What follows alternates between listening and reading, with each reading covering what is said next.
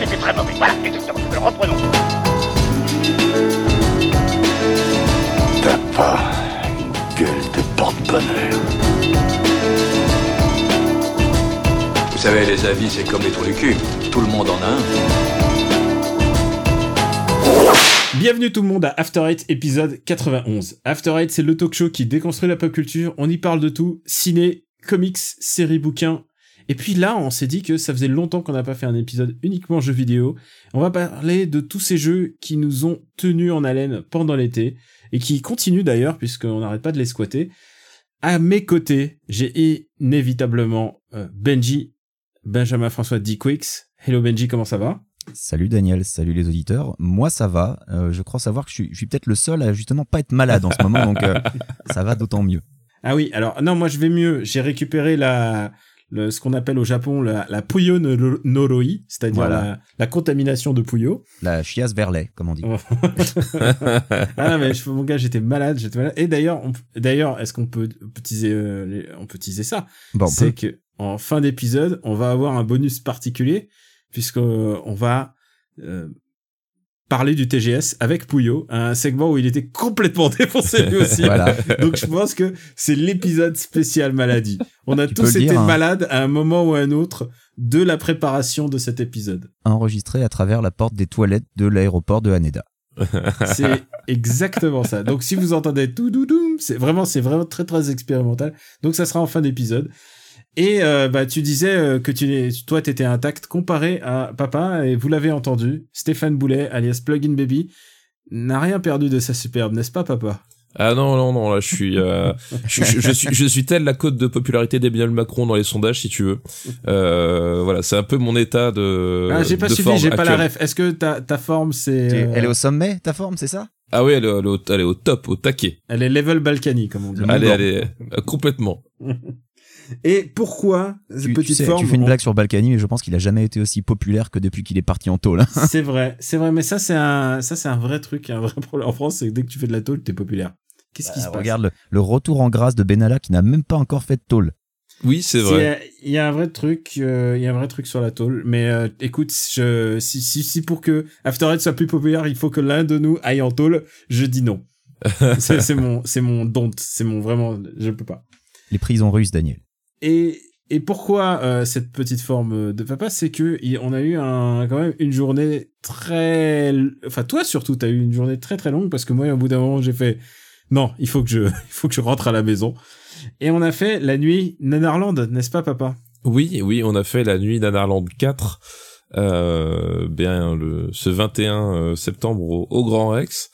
Euh, Enfin, donc, Daniel, euh, il a fait le premier film. hein. Je suppose qu'il a dormi après. Et puis, euh, Alors, c'est- non, c'est pas tout à fait vrai. Euh, je. il a dormi dès le premier film? Ah non, non, Ah, tu ah, sais que si, si, sais- ah non, alors- si, ah, si, ah oui, non. alors j'ai Si, dormi si, au premier si. film, T'as dormi voilà. au premier film, quand même. mais il y a un truc, il y a un twist. mais mais il n'a pas dormi tout le premier film.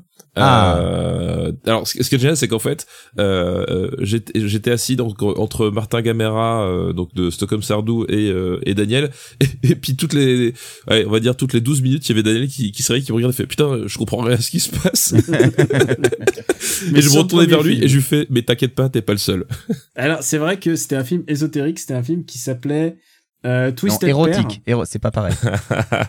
De Neil euh, de Neil Breen et c'était vraiment un film ultra conceptuel. bah, c'est a- un nanar d'auteur en fait C'est un nanar d'auteur et c'est c'est le The Room de Ter- euh, version Terrence Malick.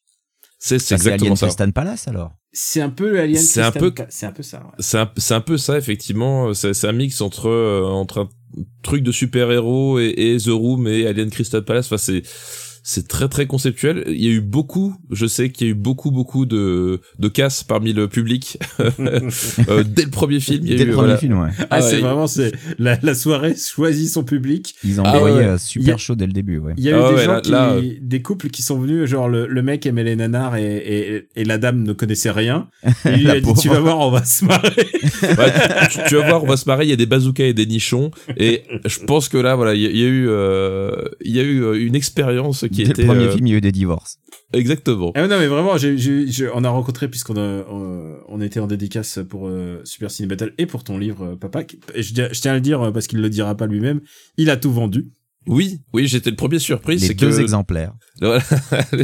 Non, tous les non, exemplaires je sont pense que partis. T'en as fait une, au moins une trentaine. Hein, Ouais, il y en avait. Ouais. Ouais, et tous sont partis. Donc euh, pour papa, c'était une c'était une soirée euh, à succès. Mais par contre, on voyait par par exemple des des auditeurs qui nous disaient écoutez, euh, là, je suis venu euh, avec euh, pour voir le la soirée, mais je dois déjà repartir. euh, madame, elle a pas trop aimé le premier film.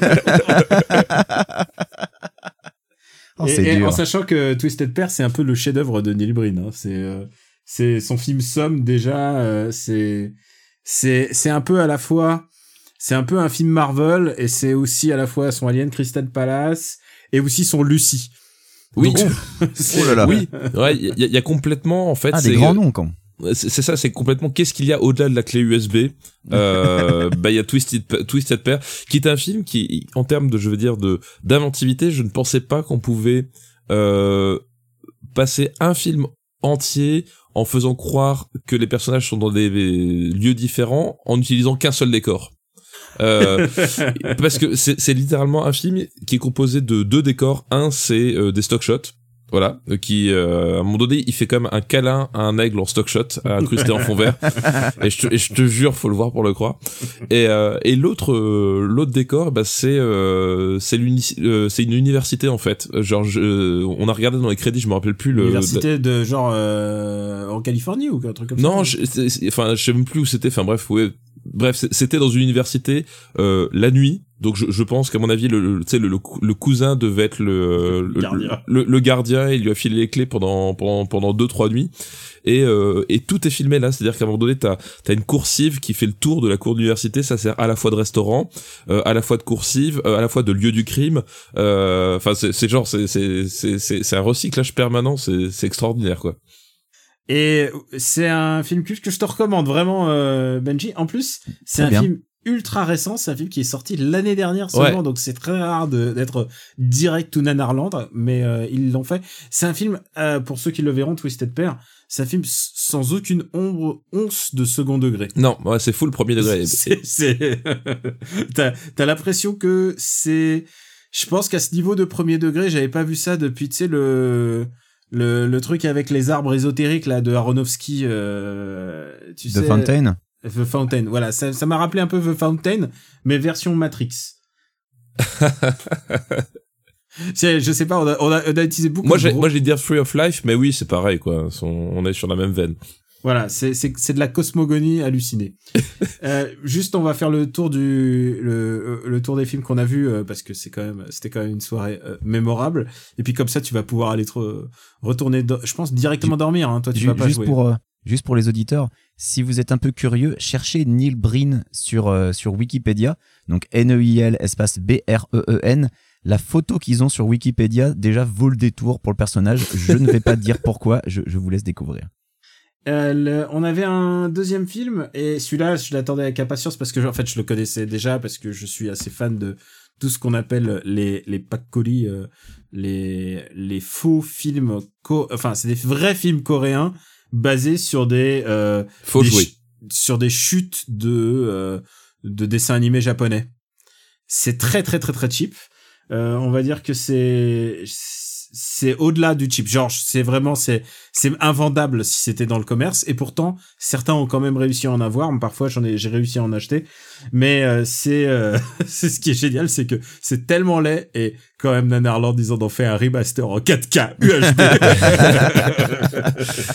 et il s'excusait au début de la projection en disant vous savez quoi euh, ah ok, on a un remix 4K, c'est cool, mais euh, ça change pas que les images elles sont vraiment dégueulasses. Et, et, et ce a de mieux, c'est que ça va même au-delà du, au-delà du 4K euh, en, en lui-même, parce que euh, la, la copie qu'on a, qu'on a vue, donc c'était une copie en 4K, c'était une première pour pour Nanarland, euh, et euh, le, la piste son en fait a aussi fait l'objet d'un, remaster, c'est-à-dire que ils ont repiqué euh, la piste son française parce que le, le doublage français de ce film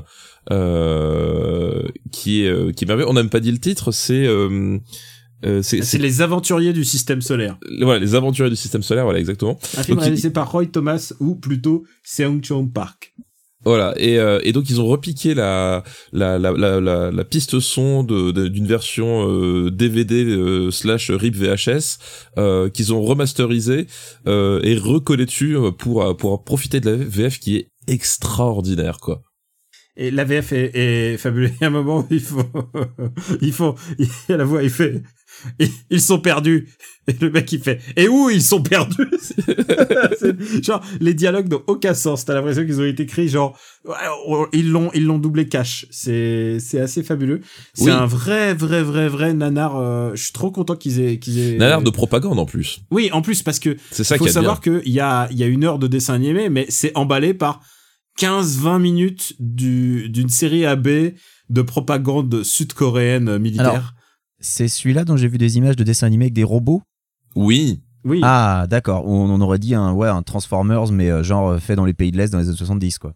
Ils ont, ils ont quelques vagues designs récupérés sur Transformers, voilà. Et, et- et ce qui est génial, c'est que c'est un, c'est donc un, un, un- un dessin animé, un film d'animation, mais un dessin animé où ils arrivent à faire des faux raccords entre les robots, euh, euh, puisqu'à un moment donné, t'as un personnage qui grimpe à l'intérieur de robot, donc t'as un plan large où le robot est bleu. Il, il, C'est il Shinji. grimpe- Il grimpe voilà, dans le robot. Il grimpe dans le robot.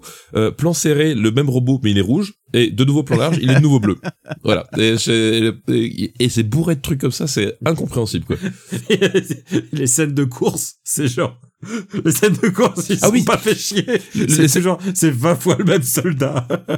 et, et- et ce, qui- et ce qui avait de drôle, et ça c'est un truc qui, qui a souligné, c'est que euh, pour ceux qui connaissent les du Netherlands euh, et d'une manière générale les projections hein, de, de films un peu atypiques, on va dire, euh, c'est que le public est actif dans ce genre de, de truc. Et c'est un truc que je tiens à souligner cette année, c'est que j'ai trouvé le public vachement bon enfant. C'est-à-dire que euh, dans les années précédentes et dans d'autres événements, notamment lors de la projection de The Room, euh, il est arrivé que le, le public s'emballait et balançait des choses qui n'étaient pas forcément très agréables à, À des insultes ou des euh, trucs voilà, comme ça, ouais. à, à entendre des insultes euh, à caractère euh, euh, sexiste ou, ou xénophobe, c'est déjà arrivé. Euh, là cette année, euh, le public était vachement bon enfant, c'est-à-dire qu'il y avait des trucs euh, qui, qui qui balançaient, mais c'était c'était chaque fois vraiment drôle et vraiment euh, vraiment sympa, et notamment euh, dans ce film-là, où, comme le disait Daniel, euh, il, il recycle, tu sais, les, les, les plans euh, pour une scène d'action, tu les as 12 fois, et en fait, t'avais le public qui comptait à chaque fois que le plan revenait. et genre, tu entendais 1, 2, 3, puis à la fin, t'arrives 12, 13. Ah, De toute manière, on peut pas faire plus xénophobe que que les les noms des films euh, parfois qu'ils ont qu'ils ont. ah ouais, ouais. Il y en avait un qui s'appelait de mémoire, c'était Super femme contre chien jaune. Genre c'est pas c'est pas imaginable quoi. Évidemment parce qu'il y a un film de Bruce Potation et euh, et puis pour finir ce ce, ce- cette, cette présentation de de ces classiques, euh, il y a le Le, clandestin. le clandestin. Alors, le clandestin, tu sais quoi euh, C'est c'est très bizarre. Le, mon seul moment dans clandestin de bonheur, c'était au moment du, du staff de, de- du début. Je vois qu'il y a dans le rôle principal, il y a Alex Cord et Alex Cord, c'est Archangel dans Supercopter. J'ai j'ai levé les poings. Ah. ouais, Alex Cord. C'est mon seul moment de joie de ce film parce que c'est un film sponsorisé par la Team Chat, donc c'est c'est déjà Oui, C'est donc un bon film. C'est, c'est un ex, et, et alors, honnêtement, c'est, c'est peut-être le, le, le meilleur morceau de cinéma de la soirée quand même. Euh, je, je veux dire que si tu devais euh, classer euh, les trucs en fonction de- des qualités cinématographiques techniques, ça restait quand même celui qui ressemblait le plus à un film de tous ceux qu'on a vus, euh, puisque c'est l'histoire d'un, d'une sorte de chat mutant euh, qui se retrouve euh, sur un bateau euh, où il y a évidemment des, des, des, je- des jeunes femmes qui aiment bien se balader en bikini et un, un vieux briscard qui magouille des choses avec une mallette, une mallette qui permet, si on le veut, de finir ses études en biologie. c'est c'est un film euh, c'est un film déroutant en plus euh, il y avait il y avait Rob Estes ça m'a fait plaisir de voir Rob Estes depuis qui Oh là là. des dessous de Palm Beach, exactement tu, tu les, les vrais reconnaissent quoi Robestes en blond. c'est vrai c'est ça qui est vraiment dur de le Les, pour- les dessous de Palm Beach, puis Melrose Place, rappelons-le.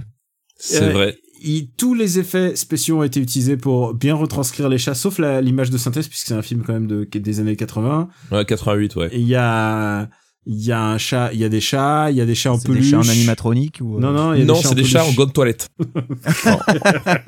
C'est c'est un mix entre le gant de toilette et la peluche, si tu veux, voilà. Alors, si tu aimes le bruit du chat dans, dans le film de l'énigme, c'est, c'est ça tout le temps. D'accord. Et, et ça, aussi, t'avais la salle entière, tout le monde qui. C'était assez génial. Et enfin, pour ce contenu, il y avait le Bruce contre-attaque. Euh, Ouais. Et ça, c'est un grand classique puisque c'est un, c'est la Bruce exploitation. Tu sais, c'est tous ces comédiens qui ressemblaient à Bruce Lee.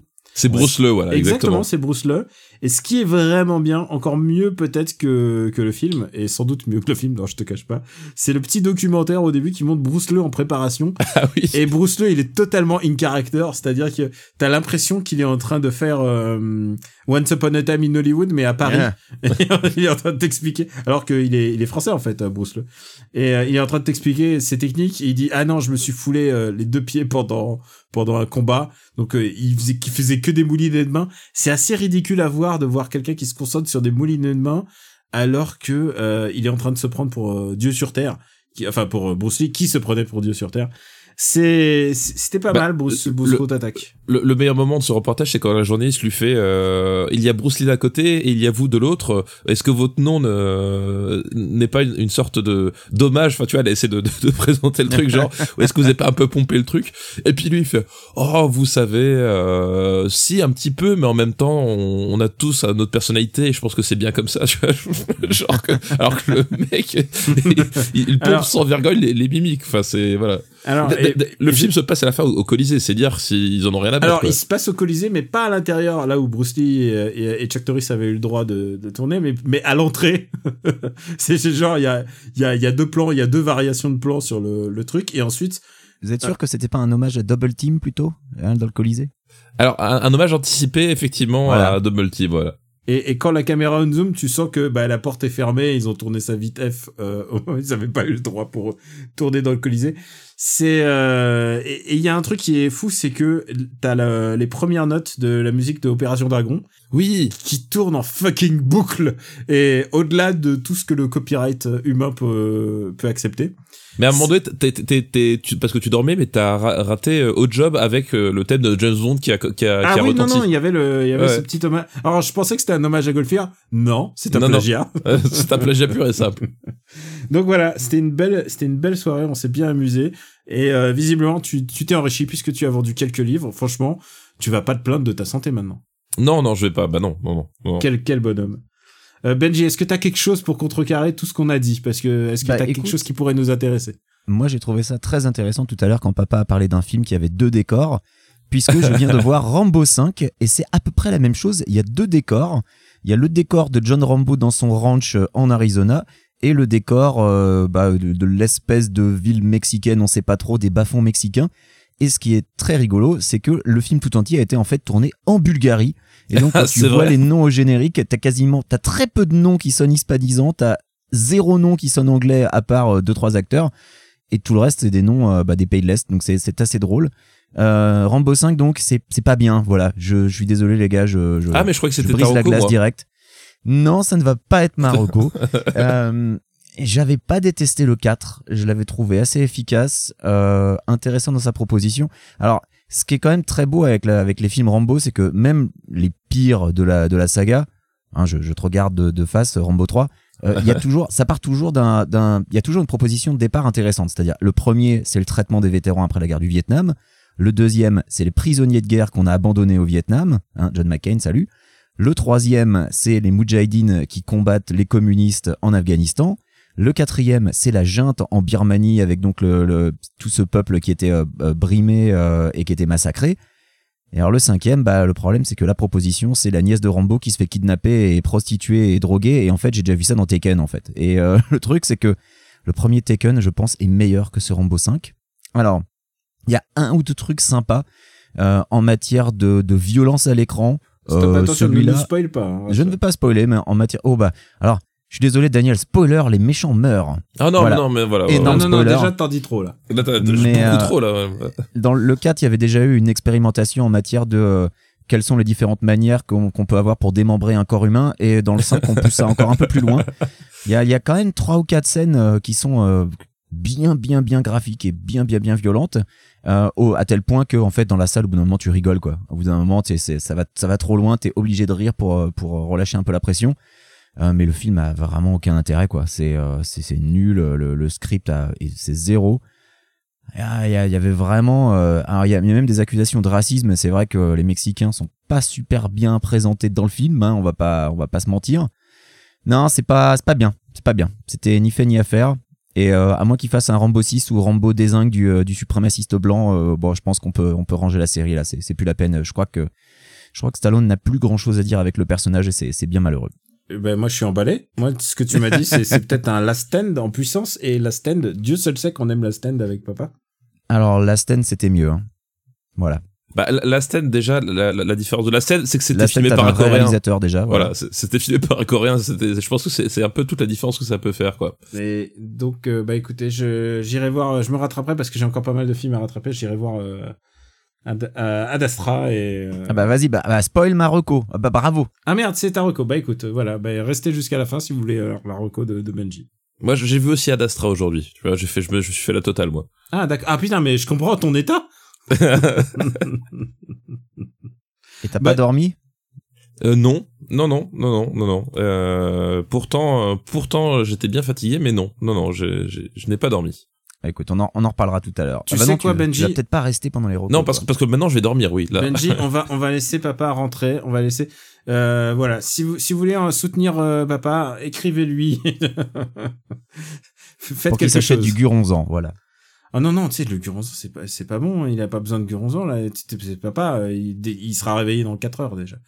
C'est pas totalement faux. Voilà. on t'embrasse, euh, on t'embrasse papa et on. t- Bonne nuit, papa. Et Merci, bisous. tu sauras jamais de quoi on parle puisque tu vas pas écouter l'émission. Exactement, je ne vais pas écouter l'émission, mais je sais que ça va être très intéressant parce que je vous fais confiance. Est-ce que tu- que tu Il ment, te il ment, il ment. Allez, ciao les cons. Ciao. Allons, fais pas cette gueule. Tu peux pas gagner tout le temps, pauvre mec. Écoute, pourrieux. Pour moi, tu n'es qu'une merde de chien qui s'étale sur un trottoir. Et tu sais ce qu'on fait d'une merde de ce genre On peut l'enlever soigneusement avec une pelle. On peut laisser la pluie et le vent la balayer, ou bien on peut l'écraser. Alors si tu veux un conseil d'ami, choisis bien l'endroit où on chira. Benji, maintenant que Stéphane Boulet est parti dormir, on Ah, va pouvoir parler sérieusement de jeux vidéo entre professionnels. N'est-ce bah pas? voilà, oui. bah un domaine que lui connaît assez peu finalement. Alors, je crois savoir que tu as, ça y est, tu as ta Mega Drive Mini. Est-ce que tu es heureux? J'ai ma Mega Drive Mini, je suis très heureux. J'ai commandé la version japonaise pour avoir les manettes 6 boutons. Après, tu me connais, je ne l'ai évidemment pas déballé puisque euh, j'achète ces consoles mini un peu pour l'objet et puis pour me donner bonne conscience après avoir piraté ces jeux pendant des années. Donc, euh, je l'ai, je l'ouvrirai peut-être un jour, mais en attendant, pour l'instant, elle est dans sa boîte. C'est euh, dommage parce que justement, c'est un très très bel objet. Les, Oui, euh, la oui, miniaturisation est assez rigole, euh, réussie.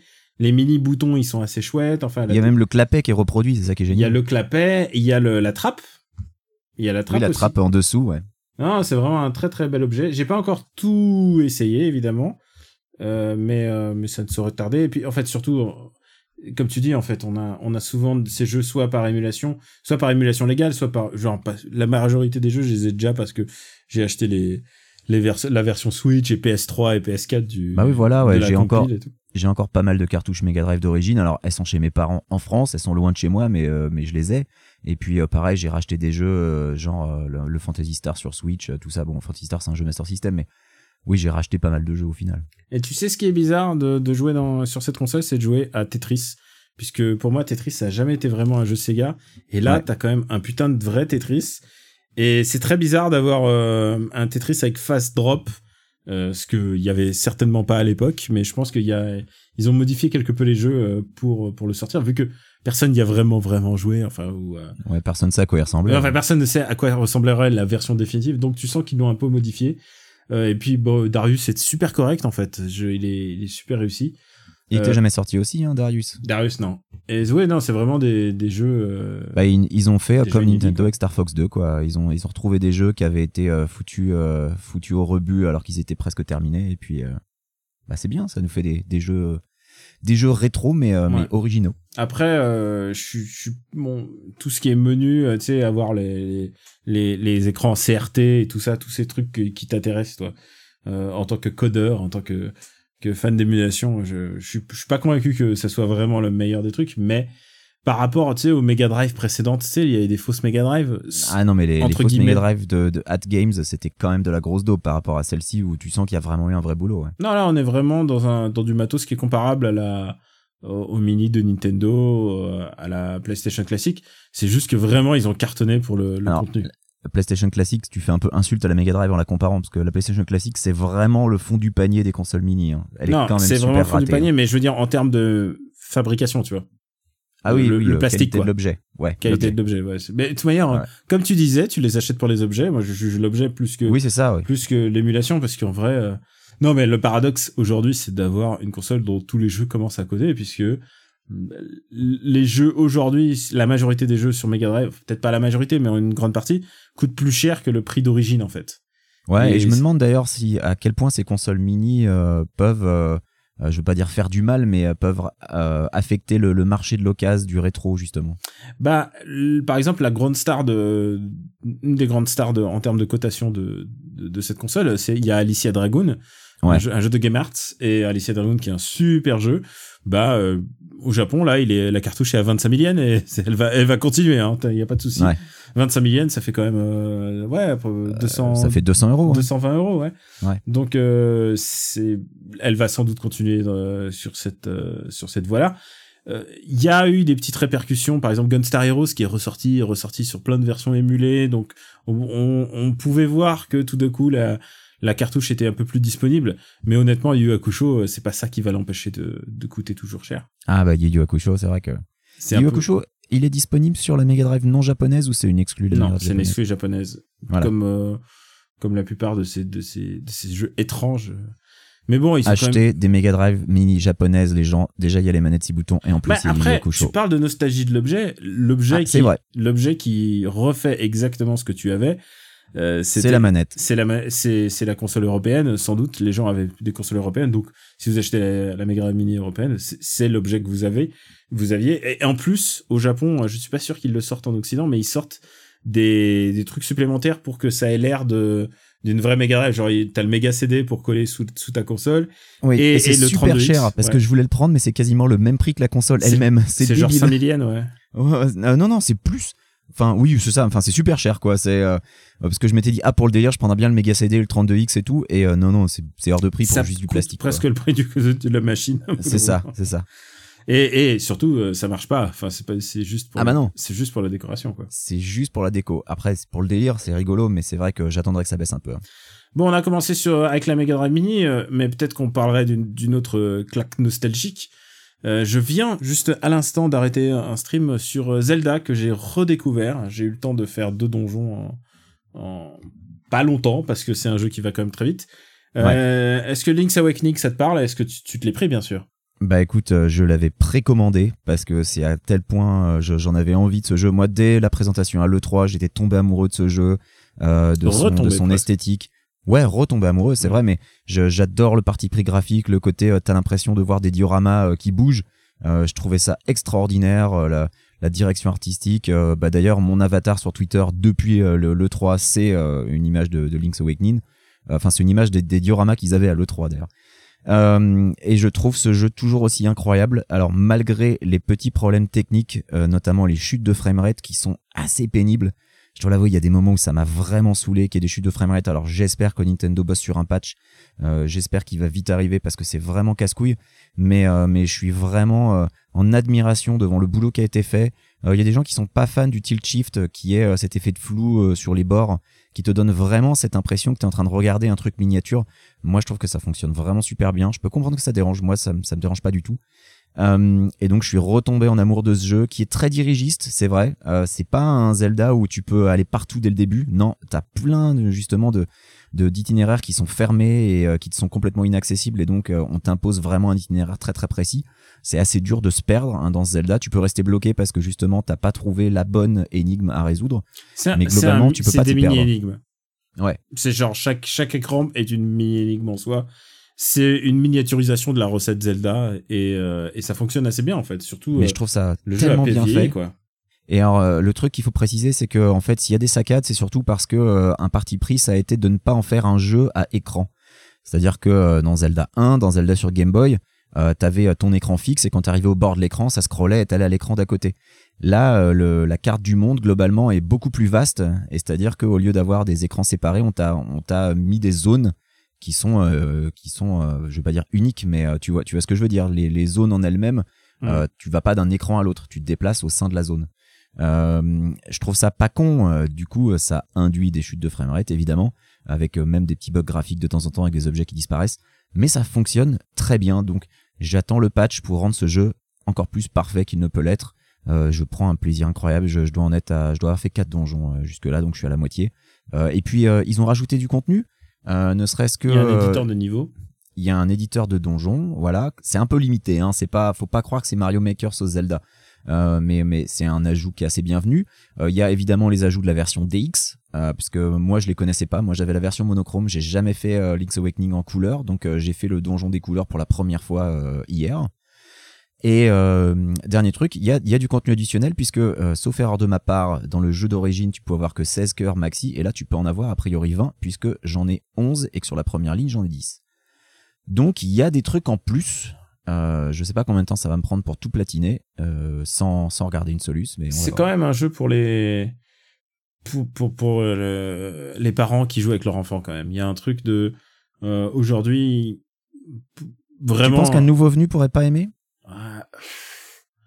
Ben en fait c'est un jeu tellement adapté à la Game Boy en fait à son petit format et et la Switch il y a quand même c'est quand même une g- plusieurs générations d'écart. Je je pense que pas que le jeu est vieilli mais je pense que le public a vieilli en fait. Je sais pas, je pense que c'est suffisamment didactique et on te tient suffisamment par la main. J'avais oublié à quel point le hibou te disait vraiment tout en fait. Oui oui Euh, il y a te pas dit où aller, il te dit quoi faire. Euh, moi, je pense que ça, ça doit pouvoir marcher avec un nouveau venu qui connaîtrait pas très bien la saga. Euh, après, peut-être que je me plante complètement hein, et que et qu'un nouveau venu va être complètement perdu, mais euh, euh, je, je pense qu'il y a vraiment euh, deux publics possibles. Le, le nostalgique euh, qui se fait un, un shoot de, de bons vieux Zelda de l'époque avec des graphismes super adorables, et puis bah ouais, le, le nouveau venu qui, qui, qui est alléché peut-être par le, la proposition, le, le côté un peu mignon et, et qui découvre un, un vrai bon jeu d'aventure au final. Et euh, tu parlais de bah à la fois de nostalgie mais aussi de d'édition. euh, tu as un peu squatté aussi euh, Mario Maker? Alors oui, euh, j'ai un peu squatté Super Mario Maker 2. Euh, le premier était vraiment un concept qui m'intéressait vraiment beaucoup, mais je n'avais pas la Wii U. Euh, donc quand le 2 est sorti, je me suis dit allez, je me le prends. Et j'ai plié le solo, j'ai joué à quelques niveaux Bah, custom, le solo, il- tu le finis en 4 heures. un peu plus si tu veux faire tous les niveaux. Oui, hein. voilà, mais Si bon, tu c'est- veux vraiment faire tous les niveaux, c'est plutôt 8 heures, mais oui, c'est vite fait. Euh, ensuite, j'ai joué à quelques niveaux custom, notamment les niveaux euh, qui ont été euh, qui ont été faits par le, le créateur de Céleste, Matt Thornton. Et puis ensuite, je l'ai oublié le jeu. Euh, j'ai, j'ai, je sens pas le besoin d'y revenir. Euh, et pourtant, je suis sûr qu'il y a des créations originales qui sont qui sont qui sont vraiment super. Mais je sais pas. À la place, j'ai relancé Super Mario World euh, avec euh, l'offre Super Nintendo Online de la Switch, et j'y prends plus de plaisir. Bah, il y a un jeu qui a été complètement parfait depuis sa sortie. Tu peux pas, tu peux pas Ouais. rien comparer à Super Mario World. Mario Maker 2, c'est vraiment une une euh, une démarche. C'est presque une professionnalisation de de l'edit mode et de et de tout ce que ça implique quoi. De, de- et du Kaizo et et euh, Il y a beaucoup de Kaizo, ouais. Ouais. Et en fait, ce qui m'étonne beaucoup, c'est que euh, j'ai pris Mario Maker 2 en me disant je vais y passer ma vie parce que euh, quand j'étais plus jeune, j'ai passé des heures et des heures à créer mes niveaux de Doom et Duke Nukem 3D, des niveaux que j'ai tous perdus puisque sauvés sur des disquettes à l'époque. Et là, je me suis dit Mario Maker 2, putain, je vais, je vais faire mes niveaux de Mario. Et en fait, non, j'en ai pas fait un. J'ai lancé l'éditeur et au bout de 20 minutes, ça m'a saoulé. Alors, il est très bien fait, hein. il est vraiment super bien fait, mais au bout de 20 minutes, j'avais plus envie. Et je sais pas, j'ai complètement lâché l'affaire. Alors, c'est très personnel mais il y a eu un y déclic qui ne s'est pas produit je sais pas pourquoi peut-être que si je le relance ça ça fonctionnera mais peut-être que dans ma tête il y a tu sais mon, mon petit ange protecteur qui m'a dit non non t'as un backlog trop important tu peux pas te permettre de passer 300 heures à faire des niveaux de Mario euh, joue aux autres jeux je, ne- je ne sais pas peut-être Toi, toi, une petite fée qui te dit, tiens, un backlog trop important. ouais bah, c'est la c'est la même fait qui m'a dit tu peux pas te permettre de faire quatre fois Sekiro pour le platiner donc euh, t'y reviendras plus tard tu sais tu que je suis en train de, le, de justement de- d'y jouer. Je suis en train de finir mon premier NG+. Ben moi j'étais à la, je suis à la moitié de mon, mon premier euh, New Game Plus. Euh, j'ai roulé sur Genichiro deux fois de suite. Donc la première rencontre, je l'ai buté. Alors j'ai bien rigolé avec euh, le le- le- l'espèce de, truc scénaristique pour justifier que tu perds quand même ton bras. Et puis euh, la deuxième fois que je l'ai rencontré, mais je te l'ai défoncé en first try et c'est vrai que ça fait plaisir. Tu, c'est, comme tu le disais, hein, on sent vraiment un sentiment de puissance quand on y revient, qu'on n'avait pas la première fois ou la première fois on se fait marcher dessus. Mais la deuxième fois, on est, on est tout puissant et c'est vraiment, c'est du pur skill. C'est ça qui est, qui est vraiment super. Bah, puisque tu parles de backlog, je vais me permettre aussi de, de raconter ça. J'ai fait, j'ai fait non pas une erreur, mais une double erreur. C'est que je me suis remis non pas à un MMORPG, mais à deux MMORPG. Oh là là. J'ai joué à la fois à DQ10 et à FF14, en fait. Je me suis dit, Oh là là. j'ai j'ai des échéances personnelles qui arrivent et je me suis dit, on va, je vais niquer ma vie avant et après, on- j'ai trois, pourrais plus le faire après. j'ai quelques mois là, je, je, je, fais ce que je veux. Et euh, du coup, je me, je me suis relancé dans des Q10 et en fait, je, je roule dans des Q10. Euh, je suis aidé par une team, euh, une team japonaise, euh, des, des potes que des, des auditeurs et des gaijin dashers que, que j'ai rencontrés et du coup, on se on, on, on se donne un peu rendez-vous sur des Q10 et et il y en a en particulier un qui s'appelle Nicolas, rien à voir avec Pouillot, euh, qui me euh, qui me il me il me prend sous sous, sous sa protection, tu vois, genre il C'est un peu dit- ton senpai. il me ouais non non mais à un moment on était presque au même niveau et puis en fait tu sais quoi deux ans sans jouer et puis ensuite je reviens et je fais ah ouais non en fait euh, et le mec il fait non non t'inquiète pas j'ai joué 4000 heures tout va bien et j'ai joué à, à 100 fois moins mais voilà et euh, et c'est tr- très rigolo de revenir sur un alors d'abord il y a tout quand tu arrives sur un MMO et que tu t'as l'impression qu'il y a déjà eu quatre ou cinq add-ons depuis qui depuis sa sortie. T'as l'impression comme si t'arrivais en boîte de nuit et que tout le monde est déjà un petit peu ivre et que toi t'as pas bu en fait et t'as pas envie de boire et tu fais ah j'arriverai jamais à me mettre dans la teuf en fait il y a toujours ce sentiment t'as l'impression d'être tout seul tout le temps. Et c'est ça le paradoxe c'est que des Q10 et des FF14 peuvent se jouer complètement tout seul genre sans aucune forme euh, d'interaction avec euh, avec d'autres êtres humains Bah, Et- Ce que tu dis, ça me rappelle beaucoup à chaque fois que j'ai j'ai voulu me remettre à World of Warcraft à chaque extension. hein. C'était un peu la même chose. Ah, moi, j'ai jamais fait Warcraft. Il faudrait que, il faudrait comparer nos expériences. Mais, euh, mais DQ10, c'est vraiment un jeu. J'ai dû parler trois fois à une personne dans, dans DQ10, quoi. C'est, c'est un jeu, genre, je vais sur le serveur qui s'appelle No Keyboard. C'est-à-dire, je- j'annonce la couleur, j'ai pas de clavier, me parlez pas. et, euh, et c'est assez rigolo. Euh, FF14, euh, je comprends pourquoi il y a un engouement sur FF14. Je comprends complètement. Le jeu est ultra bien fini. Euh, Il y a une progression narrative en fait euh, dans dans le jeu. C'est plutôt c'est plutôt bien fait et tout. Et encore, j'en suis qu'au début. Et tout le monde me dit ah non, tu vas voir. Ensuite, c'est vraiment mieux. Je veux bien le croire. Je veux bien le croire. Le seul truc, c'est qu'il faut bien sélectionner. C'est valable pour les deux. Il faut bien sélectionner les quêtes que tu fais. Tu vois, il faut pas aller faire des quêtes genre euh, je vais aller ramasser des champignons pour bidule et je vais aller ensuite récupérer du miel de l'arbre magique pour ensuite euh, pour euh, aider les, les enfants euh, les enfants euh, dyslexiques. Non, genre il y a des, des quêtes comme ça et genre faut pas faire ça. Faut faut te concentrer sur la quête principale autant que tu peux et gagner un peu de temps. Euh, qu'est-ce que à quoi tu aurais joué d'autre que dont Bah, tu voudrais parler? Tu parles de Dragon Quest euh, et moi je te parlais de j'ai un backlog donc évidemment comme je suis un gros con euh, la même semaine j'ai commencé simultanément Dead Cells et Dragon Quest 7 alors ce qu'il faut quand même dire c'est que Dragon Quest 7 a priori a une durée de vie d'une centaine d'heures et ben j'en suis à 6 et je trouve déjà ça chiant donc c'est mal barré euh, Jacques Der alors j'aime bien le côté euh, les petites histoires les petites histoires indépendantes mais alors qu'est-ce que c'est que ces allers-retours? C'est horrible Tu joues à la version 3DS je joue à la version 3DS Ouais. qui est fort jolie euh, avec une, une bonne traduction Ah euh, non qui mais parce euh, qu'elle va beaucoup plus vite que la version PS euh, PS ah, en originale. plus Ah, alors, non, vache, ça va beaucoup alors, plus vite. Ça devait vraiment être un enfer alors sur PlayStation parce que là moi les allers-retours enfin la première heure tu fais mais six allers-retours Ah, entre non, mais- ton village et le Ah, château alors, euh, c'est Tu insupportable vois ta, ta première heure, ton premier combat qui arrive au bout d'une heure et demie sur ta version là. ouais tu multiplies par deux ou trois sur la Oh version là PS. là là le premier combat enfer. arrivait au, au bout de 4 heures. Le premier combat, quoi. 3 heures, 3 heures et demie, 4 heures. Ouais, faisait- avant, avant ça c'est aller-retour aller-retour parlotte parlotte Oui. aller-retour c'est On- chiant on, ouais, mais si c'est, le début est très, est très demandeur, comme on dit. Et, euh, en fait, c'est marrant parce que j'ai participé à un podcast il y a pas longtemps, euh, qui, euh, d'un, euh, du, organisé par le, le, le wiki de Dragon Ball, qui, c'est des fans de, de, de DB en particulier, mais donc, du coup, le lien avec Toriyama aussi, est- ouais. est facile à faire et donc je leur passe le bonjour et, et en fait euh, je, je crois je leur ai dit finalement DQ7 c'est peut-être un de mes préférés en fait. Et Ouais, pourquoi parce que, que, est-ce que ça devient un Bah- peu moins relou au bout d'un moment? Je pense que les meilleurs moments les moments les plus touchants et les plus adultes de Dragon Quest sont dans DQ7 en fait. D'accord. Euh, mais par contre, c'est des moments, je te parle, si tu me dis un moment qui m'a touché dans, dans tout Dragon Quest, je te dirais un moment de Dragon Quest 7, mais c'est un moment qui sera isolé dans tes 60 heures de jeu ou 70 heures de jeu qu'il te faut pour le finir.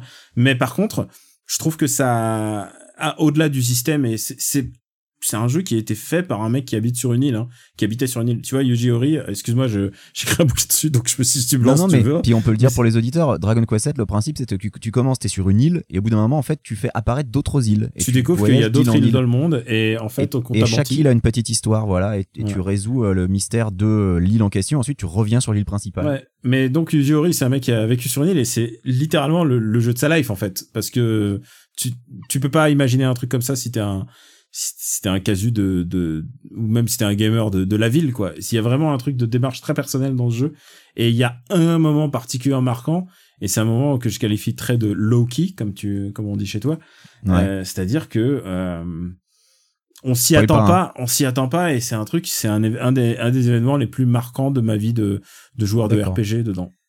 Alors, juste euh, un dernière petite anecdote sur Dragon Quest 7. Euh, dans la version japonaise, dans la version originale japonaise, le prince et le roi de l'île de départ, est-ce qu'il y a un jeu de mots sur leur nom? Est-ce qu'il y a un truc particulier? Parce que dans la version américaine, le roi s'appelle Donald et le prince s'appelle Kiefer. Alors Donald, Kiefer, je pense que tu, tu vas voir la référence. Ah, attends, le roi, euh, le roi de. Le roi de l'île où tu commences en fait. Ah, j'ai jamais. Alors, écoute, j'ai j'ai jamais calculé, mais tu sais, euh, ça n'avait pas l'air aussi évident quand c'est en katakana. Peut-être que c'est Donado, je sais pas. Dona, Donarudo et, Je- euh, je- et, ne sais pas, mais tu sais, ça a l'air, ça a l'air moins, moins évident que le le personnage euh, qui s'appelle Jean dans Bref Fencer Musashiden et son chien s'appelle Reno. et à un moment, à un moment, il se barre et le héros il fait Jean, Reno. Reno Ah, les japonais, bien, ils savent rigoler avec les petites références. Ah Donald et Kiefer, ça m'a fait rire.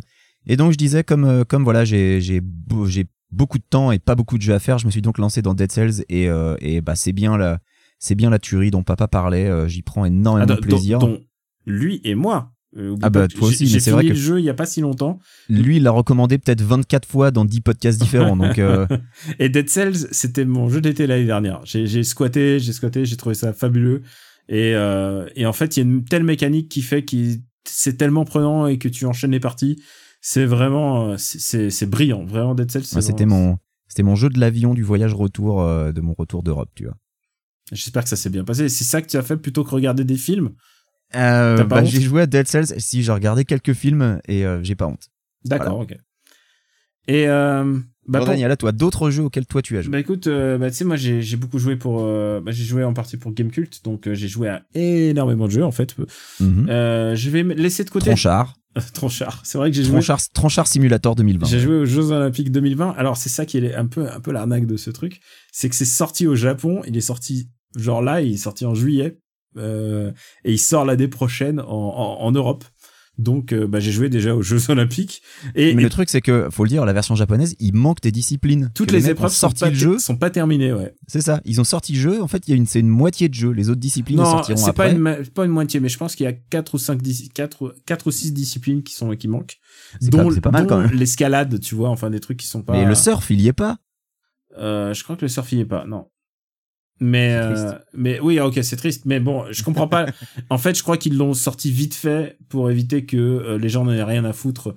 Et euh, ensuite, pour profiter ensuite de l'élan euh, olympique pour le ressortir l'année prochaine. Je, je vois pas, En, en version complète. je ne sais pas comment ils se sont débrouillés. Euh, Je, je pense Moi, je que pense c'est que c'est un, ca- c'est un calcul comptable. Ils ont sorti le jeu euh, en l'état.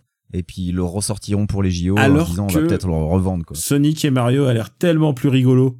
Mais oui, Et, et ils ont ils ont presque réussi à me vendre Mario and Sonic parce qu'il y a un mode rétro euh, 8 bits et euh, ça j'ai trop envie quoi. Voilà, tu- à quel point tu es faible ce- là-dessus. Non mais complètement, complètement. Et donc je suis ouais, Yankee. donc il y avait euh, il y a il y a le jeu Jeux Olympiques donc je vous le recommande pas vraiment donc euh, vous l'avez compris. En plus, il y a un truc débile, c'est qu'on peut jouer qu'à deux. Oui, on peut pas jouer à plus, ce qui est complètement ce qui idiot, genre pourquoi genre euh, les quatre manettes là, à quoi ça sert que tes quatre manettes euh, PS4 qui coûtent cher? Ça, je suis j'étais un peu courroucé contre ce jeu. Euh, mais peut-être que le jeu définitif sera bien, hein, j'en sais rien. Peut-être que, le jeu dé- peut-être que le jeu définitif, il y aura un mode peut-être dans 4 les joueurs. JO. euh, Et tu D'ailleurs, pourras vraiment faire euh, Tronchard and Friends. Le, le Japon commence un peu à bouillir euh, pour y avoir été là. Le Japon commence un peu à bouillir sur les, les Jeux Olympiques. Tu sens que l'année prochaine, euh, ça va être, ça va être unleashed, unleash le commerce, quoi. Ouais.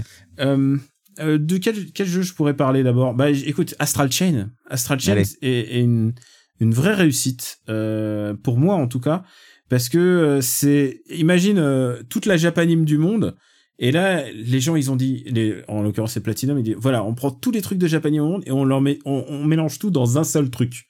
Et du coup, ça fait que Astral Chain, c'est un peu comme, euh, un peu comme bonbon. Si t'en manges trop d'un coup, ça va te faire mal aux dents. Les missions sont très longues, il y a énormément de baratins, c'est une espèce de police du futur. Et en fait, pour moi, c'est un jeu qui s'adresse à une niche de personnes, en priorité aux fans de, des, des jeux Platinum, c'est-à-dire des systèmes Platinum, c'est-à-dire euh, euh, Bayonetta, quoi. Même si c'est beaucoup plus simple. Et le deuxième, c'est ceux qui aiment le Sentai. Parce que c'est vraiment un jeu basé sur le, la police du futur qui prend des pauses avec des, avec des stands à la, à la Jojo. Tu vois, je t'ai évoqué au moins six concepts différents en trois phrases. C'est ça, en fait, Astral Chain. Astral Chain, ça ressemble à rien d'autre parce que c'est tout le reste. C'est très très bizarre euh, comme euh, comme offre. J'ai pas encore fini complètement le jeu parce que les missions sont très très longues. C'est un jeu assez long. Euh, et et euh, bah tu te retrouves avec une espèce de, de stand avec toi qui est à la fois qui peut être servir d'épée mais qui peut aussi te servir d'arc. Il y a un stand d'un chien sur lequel tu peux monter. Il y a plein de, de, de combinaisons différentes et en même temps, tu peux customiser ton personnage pour que son uniforme de policier soit un, un peu plus sexy. Tu vois, il y a c'est le Japon en un jeu défini, bah c'est Astral Chain. C'est vraiment euh, c'est c'est tout à la fois. Euh, c'est pour ça que je recommanderais pas ça à tout le monde en fait. C'est euh, Ouais. c'est- très bizarre par exemple pour toi. Je sais pas si Astral Chain te plairait, je pense que tu devrais faire plutôt du Nier Automata. Ah, Euh, du même je développeur. ferai Nier Automata avant, de toute façon. Faut que je fasse Bayonetta 2 aussi, avant. Et... Des jeux que j'ai, hein. Mm, ouais. le fameux backlog. mais, mais Astral Chain, je l'ai dans mon viseur. hein, je me dis que je le ferai peut-être un jour. Et j'ai aussi euh, le Transformers Devastation euh, de Platinum, toujours à faire. ah et Euh, et- Metal Gear Rising Revengeance. Enfin, tu puis- vois, j'en ai des jeux Platinum à faire. puisqu'on reste dans le Japon, je vais juste poser un, un- une balle sur Demon X Machina. Vas-y, hashtag est- le Japon. qui est quand même vraiment vraiment le Japon à, à planer puisqu'en plus ils ont donné le, le design à Kaomori Shoji qui est le le créateur mecha designer de Macross donc Macross, Robo- ouais. Robotech et euh, et ça se sent enfin tu vois c'est vraiment le jeu des fans fait par les fans pour les fans il y a pas d'autre mot hein, c'est un jeu pour les fans de robots et si tu aimes la robotique si tu aimes les robots si tu aimes décoller à bord d'un robot si tu aimes faire le le, le barrel roll avec à, bord d'un robot, c'est un jeu pour toi. S'il y a aucun de ces trucs qui ne t'excite, c'est pas la peine. Ça ne sert à rien. Tu, tu vas t'ennuyer, tu vas pas explorer le, le mode en ligne. À l'époque où j'y ai joué, le mode en ligne n'est pas disponible, donc maintenant je vais, je vais entamer une, le jeu va entamer sa seconde vie. Clairement, le, les développeurs avaient en tête de faire un, un Monster Hunter du robot, puisque c'est ça en fait euh, l'idée, c'est-à-dire que les gens se réunissent entre, ro- entre robots et puis qu'on puisse aller euh, chasser, faire la chasse aux méchants. Ouais. Et l'autre particularité euh, de jeu aussi, et c'est à ça que tu vois que c'est quand même un putain de jeu de niche, c'est euh, que c'est une grosse référence à Ardent Core, qui est quand même une série euh, qui compte des dizaines de d'épisodes et qui est tombée un peu dans l'oubli. Et donc il y a des anciens de From Software qui sont à bord euh, de, de cette production euh, vraiment particulière. C'est vraiment un jeu de niche. Ça ne s'adresse qu'aux gens qui aiment ça. Euh, c'est vraiment, tu, tu sais, à l'époque euh, dans les les les magazines de jeux vidéo, il y avait la note pour les fans et la note pour les autres. Bah c'est clairement ça, c'est genre pour les fans, c'est genre c'est 9 sur 10, pour les autres, c'est genre ça va ça n'a aucun effet, ils vont rien comprendre. Euh, le fait de d'aller euh, récupérer des, des restes de robots, euh, rester à l'abandon pour récupérer des pièces et ensuite les foutre sur ton robot, des séquences qui durent assez longtemps en fait, puisqu'il faut pas, pas mal customiser son robot. Euh, bah ça, ça va pas te toucher. C'est vraiment un jeu pour les fans, des fans pour les fans. Mais par contre, euh, pour moi, ça a fonctionné à plein tube, quoi. Et j'ai encore un autre jeu de fan, hein, si tu veux que j'enchaîne. hein. Vas-y, vas-y. Bah, Marvel Ultimate Alliance 3. Et alors, il y a plein de gens qui disent, oh là là, c'est trop bourrin et tout ça. J'ai dit, laissez tomber, c'est mon jeu. c'est vraiment un jeu qui est pour moi, parce que j'y arrête pas d'y jouer quand même, malgré les, les deux MMORPG que je suis en train de squatter. Euh, je viens d'acheter le DLC et je suis prêt pour le DLC qui arrive en fin de fin du mois où il y aura les personnages de Marvel Knights donc il y aura je crois qu'il y aura Punisher tu vois il y aura ce genre de, de personnages qui vont qui vont débarquer Ce qui est intéressant c'est que bah euh, bah maintenant euh, c'est du à passer un certain niveau, euh, il faut faire du level, il faut pousser tes personnages, certains personnages pour qu'ensuite réussir certaines missions en particulier. T'as toute une espèce d'organigramme de missions avec des, des, éléments clés à, à passer. Et le reste du temps, ça reste quand même un plaisir assez bourrin. Je l'ai fait en majorité avec des gens, en fait. Il y a beaucoup de gens qui ont, qui ont pas aimé, mais ils l'ont fait chez eux, ou ils l'ont fait chez eux tout seul, ou ils l'ont fait chez eux sur leur Switch en portable euh, tout seul. Ça rime à rien. C'est un jeu à faire quand, quand toi t'es avec moi, quand papa débarque et qu'on prend tous les deux une manette et on est dans le jeu en, en, en 10 secondes, on est, on, on est en train de se bastonner. Ouais. C'est, moi qui suis nostalgique des beat'em à la, à la Capcom, euh, c'est euh, c'est c'est ce qui s'est fait de, de plus proche de ça euh, même si c'est pas c'est pas du tout le même le même registre c'est pas pour rien que c'est un jeu US mais développé par des japonais c'est développé par la team ninja de de Koei Tecmo et et franchement j'y ai pas j'y ai passé tellement de temps j'ai regardé mon horloge avant de venir j'y ai passé 40 heures j'ai passé 40 Ah ouais, quand même. j'ai passé 40 heures sur un putain de beat'em all ah non moi je fais pas les tests à moitié hein. Je- je- ah ouais non non j'ai j'ai tout fouillé hein. Et euh, non, c'est vraiment un, un chouette jeu si, si c'est ça que tu cherches. Et moi, j'aime bien un peu le truc un peu patate à l'ancienne. Et, et j'adore les Souls, j'adore plein de trucs, mais mais il y a pas de jeu qui me donne ça. Et c'est pour ça que je regarde avec curiosité ce que va donner euh, Streets of Rage 4, en fait. Puisque c'est un peu ça que j'aime bien de temps en temps passer mon, mon temps là-dessus. Alors moi, je voudrais revenir sur Virtua Racing, la version Switch, qui est une véritable tuerie et on le dit pas assez. On y a joué ensemble, et- je crois. Euh, Est-ce qu'on y a joué ensemble? Non, je crois pas. Euh, moi, j'y ai pas mal joué justement pendant mon voyage. Ah non, ouais. Euh, mais, mais si tu veux qu'on y joue ensemble, on peut y jouer ensemble, Daniel. Euh, je sais pas comment ça va donner avec le lag, mais euh, en tout cas, c'est le, le jeu lui-même, le portage est incroyable. Et, euh, et pour le coup, c'est un vrai portage. Je pense, c'est pas de l'émulation. Euh, Il y a vraiment eu un, vrai travail de redéveloppement fait dessus parce que les graphismes sont plus fins. Euh, quand tu vois la version arcade à côté, tu te rends bien compte que la version arcade de l'époque, il y a énormément de clipping, euh, les polygones sont vachement plus grossiers. Là, c'est super clean, super propre. Ça va à 60 FPS. Il est mais extraordinaire ce portage. Et c'est un jeu qui est toujours aussi technique, toujours aussi difficile. Euh, c'est un jeu où il faut vraiment maîtriser chaque courbe, pas faire la moindre erreur. Si tu fais la moindre erreur, tu peux recommencer du début, c'est mort, t'arriveras pas à faire un bon temps, t'arriveras peut-être même pas à terminer ton circuit. Non, c'est génial. Virtua Racing, c'est c'est vraiment que du bonheur et, euh, j'aimerais bien que euh, beaucoup de gens l'achètent, que ça encourage Sega à, à sortir de de- d'arcade de, l'époque, les Daytona USA, les Scud Race, les Sega Rally. Qu'est-ce que ça me ferait plaisir que ça sorte sur Switch, tout ça. Mais bon, voilà. Virtua Racing, c'est déjà très bien qu'on l'ait parce qu'il n'y avait pas eu beaucoup de portages depuis euh, la sortie Mega Drive. Euh, je réfléchis, hein, je, crois- pas. Il y a eu la version 32X, mais depuis la version 32X, qu'est-ce qu'il y avait eu sur Virtua Racing? Je sais même pas s'il y en avait eu une version. euh, il y avait une version X360 de Daytona, mais Virtua Racing, je ne sais pas. En tout Moi, cas, j'adore Virtua Racing, c'est un jeu sur lequel je, je claquais mes 10 francs à l'époque. Euh, Ah, T'as t'as euh, droit à un jeu et je, je choisissais ce jeu. C'est pas le plus rentable. et, hein, et tu perdais en deux minutes, donc. euh, Ouais, non, le but c'était- d'arriver premier, enfin de finir ouais, premier. voilà, ouais. Euh, mais même de finir, parce que finir premier. Il y a une version Saturn de Virtua Racing, tu vois, j'avais oublié qu'il y avait une version Saturn. Mais bah oui, ça veut dire que le dernier portage qu'on a eu, c'était il y a plus de 20 ans. Donc, euh, donc euh, non, cette version Switch, elle est vraiment super.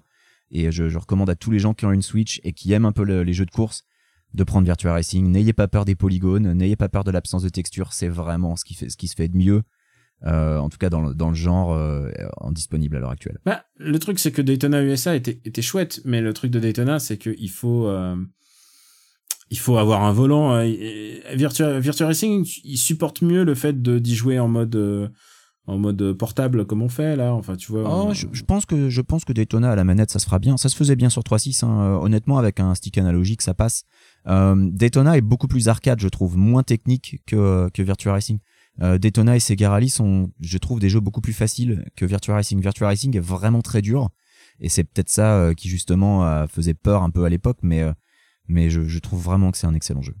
Moi, je, je, je vais, j'aboule dans ton sens parce que j'adore. Et en fait, c'est, c'est un peu le Sega Blue Sky de l'époque, tu vois, le Blue Blue Sky qui me plaît, quoi. Ouais. C'est le Sega qui prenait des risques. oui, oui, ben, euh, tu sais que c'est sur ce jeu que Yu Suzuki a vu, euh, il a regardé le, les, les polygones de, des personnages en train d'assembler la voiture, tu sais, au, au. Ouais. Et il a vu ça et il a dit, mais attends, on pourrait faire bouger des personnages en 3D si Et- on en faisait un jeu de combat. Il faut les voir pour les voir. Les persos de Virtua Racing ils sont super laids. Ils sont, quand même ils sont très laids, mais dit, les mieux modélisés, c'est Ouais. les meufs en bikini. Parce que les pilotes, ils sont vraiment super vilains. Non, mais vraiment, c'est assez dingo de, se dire que de, voir ça et de dire, ah bah écoute, ok, c'est ça que je fais. Mais pour l'anecdote, hein, Virtua Racing, ça date quand même euh, de, de 1980. Alors attends, c'est 92, je crois, à la borne. Euh, et euh, ça résulte de, Sega qui avait vu Winning Run de, Namco en 88 et Hard Driving d'Atari en 89 et qui a dit bon, il y a un coup à jouer là. on va pas quand même laisser la concurrence être, être seul sur ce créneau. Et parce que quand tu regardes Winning Run et Hard Drive It, c'était quand même autre chose. Hein. Ça avait pas du tout la même gueule. Donc Virtua Racing avait vraiment posé un nouveau jalon quelque part. Est-ce que tu as encore d'autres jeux dont, que tu as envie d'ajouter? Parce que moi, j'ai un peu fait le tour. Après, je peux juste me projeter dans le futur. Écoute, j'ai deux jeux qui sont pas du tout des jeux sortis cet été, mais il y en a un, c'était mon running gag, c'était Assassin's Creed Odyssey. J'ai, je, je l'ai terminé au début de l'été quand même, mine de rien. Mais tu sais, c'est un jeu que Ubi soutient encore. Hein. Euh, j'ai pas regardé les dernières news, mais euh, ils ont sorti un DLC gratuit euh, au mois d'août. Euh, c'est pour ça qu'il a fallu que je relance le jeu pour le finir, pour enfin pouvoir le platiner. Qui est sortie? Euh, pas encore, et je pense que si version Gotti il y a, elle sortira quand ils auront sorti le mode tourisme.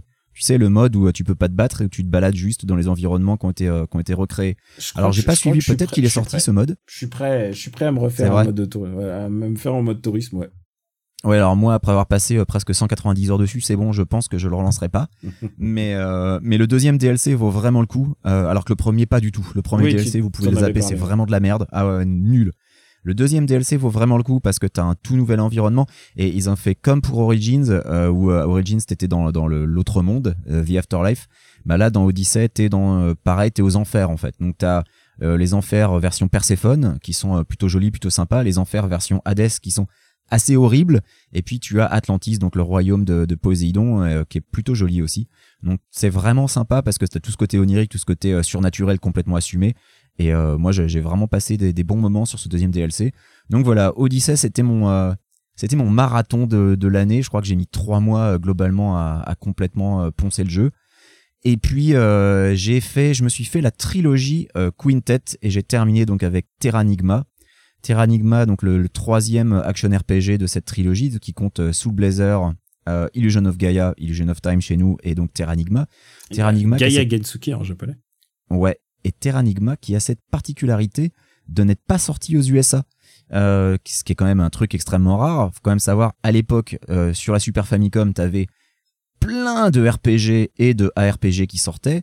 Euh, t'en avais, on va dire, un tiers si t'avais de la chance qui sortait aux US, peut-être même pas un tiers, moins que ça. Et puis ensuite, dans les versions US, t'en avais peut-être un cinquième qui arrivait jusque chez nous. Et Terranigma, lui, il a fait le grand saut, il est arrivé chez nous directement sans passer par les US et il n'est jamais sorti aux US, ce qui est assez intéressant. Alors c'est un RPG, c'était pas un, RPG classique au tour par tour. Ça en France, euh, il a fallu attendre quand même assez longtemps avant d'en avoir. Je sais pas s'il y a quelqu'un qui nous a écouté jusqu'au bout, euh, jusqu'ici, euh, sans connaître les termes, mais ARPG, c'est Action RPG. C'est Action RPG, donc Action RPG. Alors grossièrement, on pourrait y mettre Zelda, mais surtout les jeux comme Secret of Mana par exemple. Euh, et euh, action RPG, voilà, le principe c'est que c'est pas du tour par tour. Tu te bats avec ton épée, tu tapes les ennemis en direct et tu vois le résultat.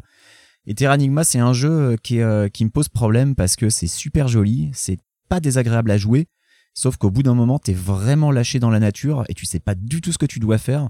T'es pas du tout aidé par la, version française qui est vraiment super mauvaise. Et ça explique pourquoi le jeu à l'époque était vendu avec un guide complet euh, c'était un truc que Nintendo France a commencé à faire. D'ailleurs, je crois que Secret of Mana était le premier euh, du genre à sortir avec le guide complet. Non, il y avait Fantasy Star 2 qui était sorti avec un guide complet. Ah mais euh, chez Nintendo. Ouais, non, non, mais non, mais genre avant, le RPG en tant que tel était considéré comme un truc élitiste et donc du coup tous les les RPG ils considéraient, ils disaient mais qui va jouer à ça? C'est trop compliqué. Donc du coup il y avait bah sur il y avait sur sur Mega Drive ils ont fait Fantasy Star 2 ils ont fait Sword of Vermilion et, euh, et je vais te dire pour Fantasy Star 2, c'est pas c'est pas du luxe. Hein. C'est pas inutile, ouais. ouais. Et sur Super NES, donc euh, le premier, je crois, était Secret of Mana. Ils avaient refait ça pour Secret of Evermore. Euh, et j'imagine qu'il avait refait pour Illusion of Time, pour euh, Soul Blazer et puis pour pour Terranigma. Parce que oui, il y a un moment où t'es vraiment perdu, tu sais pas quoi faire et euh, et c'est l'enfer. Enfin, à l'époque, on n'avait pas internet pour aller voir une FAQ, donc faire des allers-retours dans un monde sans savoir quoi faire. Enfin, au bout d'un moment, t'en peux plus. Donc je me suis un peu ennuyé, c'est pour ça que euh, ce Terranigma, j'aurais du mal à le recommander. Moi, je pense que le meilleur de la trilogie, ça reste Soul Blazer. Moi, je suis Soul Blazer, Soul Blazer. Qui est, vraiment... Moi, je dis Soul Blazer. Soul Blazer, Soul Blazer, ouais. Mm. Soul Blazer au Japon, Soul Blazer ailleurs. Et alors, ce qui est intéressant avec donc euh, Quintet, qui est euh, la, la boîte qui a développé ces trois jeux, euh, c'est que leur jeu d'avant c'était Actraiser et Actraiser on parle quand même pas d'un d'un petit jeu c'était quand même un, un jeu génial fondateur de la Super Famicom euh, c'est une boîte euh, qui a été montée par euh, bah, des anciens de, de Neon Falcon donc les gens qui ont fait la série Is Mm. et notamment Yuzo Koshiro qui était sur Is à l'époque et qui a fait la musique d'Actraiser et puis sa sœur a bossé sur le caractère design de Actraiser. Et le truc qui est vraiment très curieux, entre guillemets, avec Quintet, c'est que la boîte a, a disparu quasiment sans crier gare, en fait. Que euh, à partir des années 2000, euh, bah, des, des jeux Quintet, il y en a, il y en avait plus. Et, ils, euh, ils faisaient, ils faisaient des jeux obscurs déjà sur Saturn. Déjà, ils ont fait des. Ouais. Tu comprends pas leur, choix Ils ont fait un jeu Godzilla. Ils ont fait, ils ont participé à un jeu Godzilla. Ils ont fait un truc qui s'appelait euh, Solo Crisis, si je me souviens bien. Euh, je, Ouais. fais ça, je te fais Gaijin Dash de mémoire. Et euh, Ah, tu- ils ont même aidé au développement de Shenmue Ouais. d'après Wikipédia. Alors je sais pas à quel point c'est vrai. Et leur dernier truc, c'était genre des jeux de drague. Il y avait un jeu qui s'appelait Code R. Ouais. c'était- vraiment, c'était vraiment pas très bien. Et en fait, c'est une société qui a eu, qui a eu la Vista pendant 3-4 jeux. Pendant 3-4 jeux, ils C'est ça. Bah, sur. Super Famicom en fait. Sur Super Famicom, ils ont vraiment eu la Vista parce que après Terranigma ou, ou juste avant, je sais plus, ils ont sorti Robotrek, qui là encore était un, un RPG mais euh, avec beaucoup d'humour et qui se passait dans un monde de robots euh, et que je compte que je compte faire aussi. Mais euh, mais ensuite, ouais, ça a été un peu le déclin. Et alors, ce qui est fou, c'est que ils avaient un forum. Euh, sur leur site euh, jusqu'en 2002 et où tu avais les fans qui commençaient à se plaindre qu'ils avaient pas de news. Puis euh, un jour le staff a dit bon bah comme on peut pas vous donner d'infos, on va fermer le forum. Et puis euh, ensuite en 2008 le site web lui-même a disparu. Et puis la boîte bah plus personne sait ce qu'elle est devenue. C'est c'est assez Non, elle a disparu, ouais. C'est. euh, Elle a disparu comme ça, hop. souvent au Japon, enfin surtout avec le la récession et ensuite beaucoup de sociétés ont fusionné entre elles, tu perdais de vue certaines compagnies, par exemple, euh, elles se faisaient fusionner, elles se faisaient racheter. Tu te, par exemple, tu parles de Quintet, mais il y en a une que j'aimais beaucoup qui s'appelait J-Craft. J-Craft, c'est quand même Mm. les gens qui ont fait le premier Front Mission et Ouais. euh, et, et le premier Arcvelad. Et ben J-Craft s'est fait complètement absorber par euh, par Square par Square à l'époque. Et Bah, qui euh, était leur qui était leur éditeur à l'époque. Ouais, et, euh, et c'est valable pour Quintet, mais, euh, mais aussi euh, bah, le, le, euh, pour euh, Ogre Battle, tu vois. Donc euh, Ogre Battle qui, euh, qui a suivi en fait le même, le même, euh, le même destin. Le, ils, ont pour, ils ont racheté lit- littéralement la, la, la licence. Euh, C'était un éditeur qui s'appelait Quest. Ils ont, ils ont racheté la licence. Ils ont racheté littéralement toute la société avec le, le, le, le, le, le concepteur et tout ça. Et au fur et à mesure, ces petites sociétés se diluent dans une grande et elles finissent par disparaître. C'est souvent ce qui arrive au, Et c'est vrai que tu as parlé de récession, et c'est vrai que bah, 2008, on était au milieu de la, la grosse crise. Euh, donc, euh, mars 2008, ouais, ça, ça pourrait être cohérent au fait que euh, la boîte a peut-être coulé à cette époque-là, quoi. Je crois qu'on n'a pas assez dit qu'on a un bonus avec Puyo à à la fin. C'est vrai qu'on est déjà à plus d'une heure de podcast, alors qu'il faut encore qu'on écoute euh, bah, tout Pouillot et toi parler du TGS. Je pense qu'on on se le garde pour après le générique, après les recos. Allez, Est-ce que, euh, juste pour finir cette, ce segment, est-ce que tu as un jeu sur, lequel sur lequel tu as des vues pour le futur, Euh, pour la fin d'année? pour la fin d'année, écoute, euh, j'ai déjà beaucoup trop de jeux à faire en ce moment. Euh, donc euh, d'ici à la fin de l'année, je suis je suis même pas trop au fait du calendrier. Je te dirais euh, je te dirais que je- j'attends du coin de l'œil Dragon Quest 11 sur Switch. J'ai pas osé faire la démo parce que j'ai encore Dragon Quest euh, 7, 8, 9 à Quel faire avant. tu es, tu es fou. Mais oui, mais attends, j'ai déjà fait euh, de 1 à 6, donc Ouais, euh, je vais pas, je vais pas m'arrêter là. Euh, et c'est vrai que j'aimerais bien qu'un jour il y ait des fans fous qui sortent un serveur non officiel de Dragon Quest 10 pour que les occidentaux puissent y jouer sans comprendre le japonais, mais j'ai peur que ça n'arrive jamais.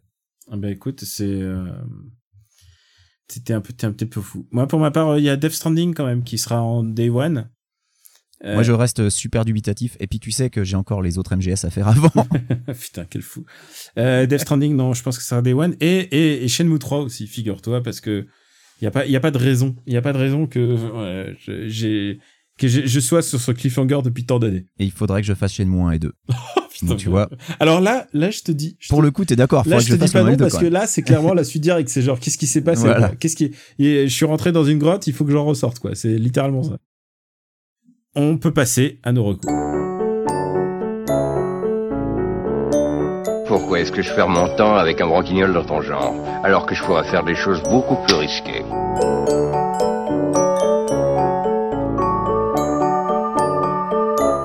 Comme ranger mes chaussettes par exemple. After Eight est un titre trompeur parce qu'à la fin, on balance nos recommandations et je crois savoir que tu avais évoqué ta recommandation, Benny. Bah, je l'ai évoqué puisque ma première recommandation c'est Link's Awakening, mais j'en ai déjà dit assez de bien. Euh, ma, ma recommandation, c'est une recommandation cinéma, puisqu'on a beaucoup parlé de jeux vidéo, donc c'est bien de revenir un peu au cinéma. Euh, et donc j'ai vu euh, le dernier James Gray, Ad Astra, avec Brad Pitt. Et c'est important de dire avec Brad Pitt parce qu'il y a quasiment que Brad Pitt dans le film. Non, il y a, il y a quand même d'autres acteurs. ne me spoil pas, s'il te plaît. Et je vais, je ne vais absolument pas spoiler. C'est un film qui est, alors déjà, c'est magnifique de bout en bout. C'est vraiment plastiquement incroyable. C'est super beau. Euh, Il y a des idées euh, de, pour pour l'univers parce que c'est un film qui se déroule dans un futur proche. Donc c'est pas euh, un film, un film euh, qui se passe dans, une époque contemporaine. C'est un futur proche. Alors c'est pas, on sait pas exactement quand c'est. On sait pas si c'est proche 20 ans ou proche 50 ans. Mais c'est un, c'est un futur où le, le voyage dans l'espace est une réalité. Et quand je dis voyage dans l'espace, je dis euh, Virgin Galactique, quoi, euh, voyage dans l'espace. Donc voilà, je n'en dirai pas beaucoup plus. Euh, L'histoire, c'est donc Brad Pitt qui est envoyé en mission euh, par, euh, bah, c'est pas la Space Force, mais c'est quasiment l'équivalent puisqu'il y a une branche de l'armée américaine qui désormais s'occupe des, problèmes spatiaux. Et ouais, visuellement, c'est ouf. Il y a, y a vraiment des idées, des trouvailles qui sont qui sont assez dingues. La première moitié, je trouve, est extraordinaire. Malheureusement, j'ai tendance à trouver que le film s'effondre un peu dans sa deuxième partie, qui est le film est peut-être un peu trop long pour son propre bien. Voilà, c'est ça le souci. La deuxième partie est un peu plus faible et du coup peut-être un peu ennuyeuse. Euh, Daniel, je pense que c'est un film où il y a moyen que tu t'endormes. Je sais que c'est ta spécialité. Et, et tu sais quoi, je, je pouvais le voir depuis que je suis arrivé, mais bon, je suis tombé malade. Et en plus, euh, bah, il y a, il y a eu le, Mm. le Nanarland. Et je, je me le réserve pour un jour où je sois au, au top Voilà. de ma forme. Faut, faut attendre d'être en forme parce que sinon il y a moyen que tu t'endormes pendant la deuxième partie. Mais je le recommande quand même parce que c'est vraiment une expérience et qu'il y a tellement de trouvailles et tellement de chouettes choses dedans que ça serait dommage de passer à côté. Euh, donc voilà, Ad Astra, c'est ma recommandation. Ok, très bien. Bah, et moi, je vais faire aussi une recommandation cinéma. Alors, je vais recommencer Joker. Non, je déconne, je- je- j'ai toujours pas vu. Euh, je vais Il n'est pas sorti aux US non plus, donc Non. je ne l'ai pas vu non plus. Je vais recommander un autre film que j'ai vu à Cannes et qui vient de sortir et qui s'appelle Portrait de la jeune fille en feu. Et c'est un film de Céline Sciamma avec euh, Noémie Merlan et Adèle Haenel.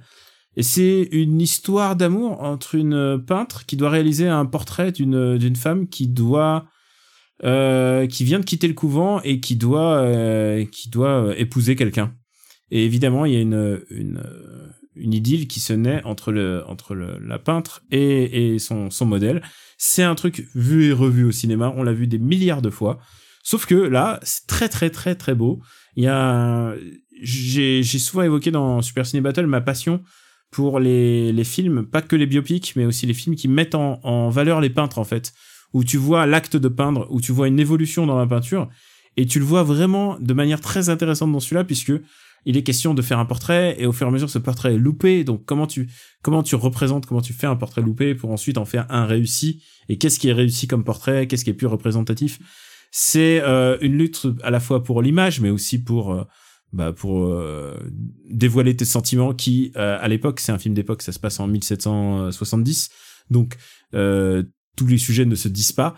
Euh, c'est absolument bien joué. C'est vraiment merveilleux. Noémie Merlan et Adèle Haenel c'est une coupe de cinéma assez incroyable. Et il y a une ou deux scènes que j'ai trouvé vraiment bouleversantes alors évidemment euh, c'est pas un film pour tout le monde parce que euh, c'est un un drame euh, c'est un un drame en costume en plus qui se passe qui enfin genre il y a y a plusieurs facteurs qui font que les, gens peuvent être perdus. C'est une photo très très travaillée mais très travaillée dans le sens on essaye de représenter de manière assez cohérente la peinture dans cette époque-là. Donc c'est c'est assez intéressant à voir mais c'est pas c'est pas la cam de tout le monde. Ça dure deux heures euh, donc c'est une histoire d'amour qui s'éture sur deux heures et beaucoup de regards langoureux et de d'échanges, mais je trouve qu'il y a un gros payoff à la fin. Euh, moi, été assez ému par euh, par ce film. Je comprends aussi que ça déroule les gens de voir un film où il y a pas d'homme. Il y a pas d'homme, aucun. Euh, Il y en a, y en a un à un moment dans le coin de dans le coin de l'écran. Et du coup tu fais ah tiens ouais c'est vrai en fait. C'est un, film c'est un cinéma où il y a pas d'homme et c'est une histoire qui est uniquement racontée par ses pro- protagonistes et pas du tout par la vue euh, par la vue des hommes. Donc c'est aussi un truc qui le rend atypique et euh, qui peut le rendre qui peut le rendre encore plus pertinent, je trouve. Donc euh, c'est une expérience de cinéma vraiment et moi en tout cas ça a marché à plein tube. Je vous recommande très très chaudement le portrait d'une jeune fille en feu. Bah écoute, si jamais ça sort aux US, euh, j'irai le voir. Alors déjà, je suis très content parce que Parasite va bénéficier d'une sortie US très Ils prochainement. se sont dit ça sera- ça fait un million et quelques en France, ils vont ça peut-être Ou peut-être ils se sont dit, ça a eu la Palme d'Or, peut-être que ça vaut le coup. C'est ouf, euh, c'est la Palme d'Or. Qu'est-ce qui se passe? Il y a pas de ciné club euh, là-bas? Bah si, si, il y en a, mais, euh, mais là, par exemple, si tu veux, euh, il est diffusé au Landmark, qui est le, le cinéma où je t'avais emmené, qui est à côté de mon ancien appartement. Euh, mais par contre, près de chez moi, je sais pas si je vais le trouver. Mais, euh, mais en tout cas, il est sorti aux US maintenant. Donc, Attends, Parasite est sorti donc ouais. Ouais, ouais, ouais, il est. Alors, je sais pas si c'est une sortie nationale ou euh, Une limited, si une limited juste une release. sortie limitée. Ouais, voilà. Euh, mais en tout cas, il est censé sortir sortie nationale le 11 octobre. Eh ben, Donc c'est une limited release. euh, au- mais fais-toi plaisir. Prends, prends deux heures d'avance et puis euh, en bagnole et puis c'est bon. Ça fait longtemps que tu l'as pas fait. je, je- peux attendre le 11 Je peux octobre. juste aussi. dire aussi que t'as annulé un enregistrement et je, je veux le dire. T'as annulé un enregistrement parce qu'il fallait déposer ta voiture. euh. Parce que j'allais au garage faire ma révision euh, des deux ans. Voilà, Alors, on, on- on s'est beaucoup interrogé sur ton implication dans, dans le sujet avec euh, Stéphane. On s'est dit, est-ce que c'est parce qu'il nous aime pas? Est-ce que c'est parce que il en a rien à foutre de ses auditeurs et de sa responsabilité envers ses auditeurs? Excusez-moi les fait- gars, mais vous, vous êtes allés vendre des bouquins à la nuit Nanarland. Alors, vous êtes des vendus. Alors, je suis désolé, vous n'avez aucune leçon. On n'a pas de donner. vendu, euh, on essaye d'avoir un maigre, maigre pécule.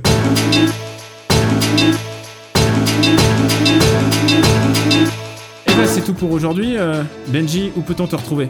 Euh, on peut me retrouver bah, dans After Eight, bien sûr, hein, sur after8.fr, dans le Growlcast prochainement. Alors, on a dû un peu décaler euh, notre enregistrement parce que bah, on était tous très occupés, n'est-ce pas?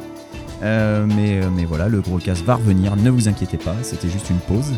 Et puis, bah, dans Par la on a, on a une trilogie aussi à terminer dans Par la Luc, rappelle-toi. On va la faire, on va la faire avant la fin de l'année, c'est sûr, et surtout parce que, euh, parce que comme tu vois, le temps presse, voilà. Ici, il Ouais, faut que non, je mais vive il la vie à fond pendant, pendant quelques, quelques mois. Il faut qu'on en finisse avec cette trilogie, et comme ça on sera débarrassé, ce sera plus à faire, et ensuite on pourra regarder d'autres films comme The Lady ou Malavita. Moi, je suis plutôt partisan pour faire une pause par euh, The Ladies plutôt, ou tu vois un truc un peu. euh, qui- Ou Lucie. Hein Non, mais un truc qui Lucie. calme un peu le jeu, un truc dont personne n'a rien à foutre, genre Lady. Ah bah le dernier combat Euh, non, le dernier combat, c'est son, c'est un, c'est un de ses- c'est un de ses plus audacieux, c'est un de ses plus intéressants. Euh, Bah, c'est un de ses plus audacieux parce qu'il y a quasiment pas de, il y a pas de parole quoi donc euh, Non, mais ça, va être, ouais. ça, ça va être très drôle à commenter L'histoire de son premier procès. Euh, moi, pour ma part, c'est Daniel Andriev, euh, Camille Robotique sur Twitter. Vous pouvez nous retrouver sur After Eight, sur le site after8.fr. Vous pouvez retrouver la master list de Super Cine Battle sur le site supercinebattle.fr. Euh, blague à part, euh, vous pouvez euh, télécharger ce podcast sur toutes les applis euh, de podcast et toutes les applis dédiées. Vous pouvez laisser aussi des étoiles si vous le voulez. Vous pouvez nous soutenir sur patreon.com slash RPU euh, et mettre autant de, sous que vous voulez. Ça peut être aussi bien. Ça commence à, à l'équivalent de 0,80 centimes euh, d'euros et ça permet bah, d'aider à la logistique, de faire venir papa quand il faut euh, pour les rencontres avec le public euh, et, et, et, le matériel qui nous permet d'enregistrer et, euh, et de, de, de faire vivre ces podcasts. Donc on vous remercie encore une fois. Tu remarques qu'on le fait toujours à la fin là et je crois qu'il y a un jour il faudra faire un pari qu'on le fasse un jour au début. Euh, et puis c'est tout pour aujourd'hui. On a encore un- une super idée d'émission pour la prochaine, mais comme elle nécessitait un peu de temps, beaucoup de temps de préparation, on s'est dit on va, on va se la garder pour le prochain. Euh, Je vais pas spoiler, mais, euh, mais, mais si, bien sûr qu'on en parle. On en a parlé dans les rues de ah Paris. oui ouais ouais ouais ouais si c'est Ah là, tu vois, là- ah oui ah oui oui oui oui, oui. et putain ça va être une des premières fois où on va vraiment devoir préparer After Eight je sais pas si je suis prêt C'est-à-dire, c'est une fois où il faudra on va devoir faire des recherches On quoi va faire des recherches et surtout, et surtout euh, pas se faire gauler par. Mais non, mais les podcasts, c'est tranquille. Mais, euh, mais si, Euh, pas si tranquille que ça mais Mais juste pas se faire gauler si on, si on veut faire euh, bien l'émission, il va falloir mettre des petits extraits audio. Voilà, vous savez Ouais. que ça va parler un peu musique et de vraie musique, va pas parler le, musique. c'est pas le Growlcast. pas de Phil Collins Voilà. On vous, on vous embrasse très fort et on vous dit à très très très bientôt. Ciao. ciao salut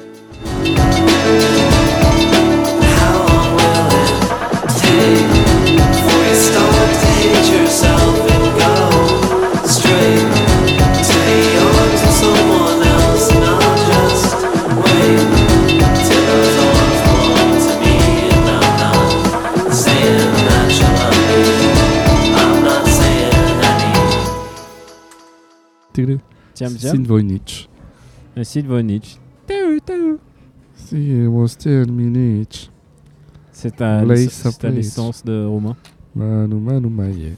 Je crois que c'est le premier euh, euh, Tokyo Game Show où on n'a pas fait de karaoké, vraiment genre zéro.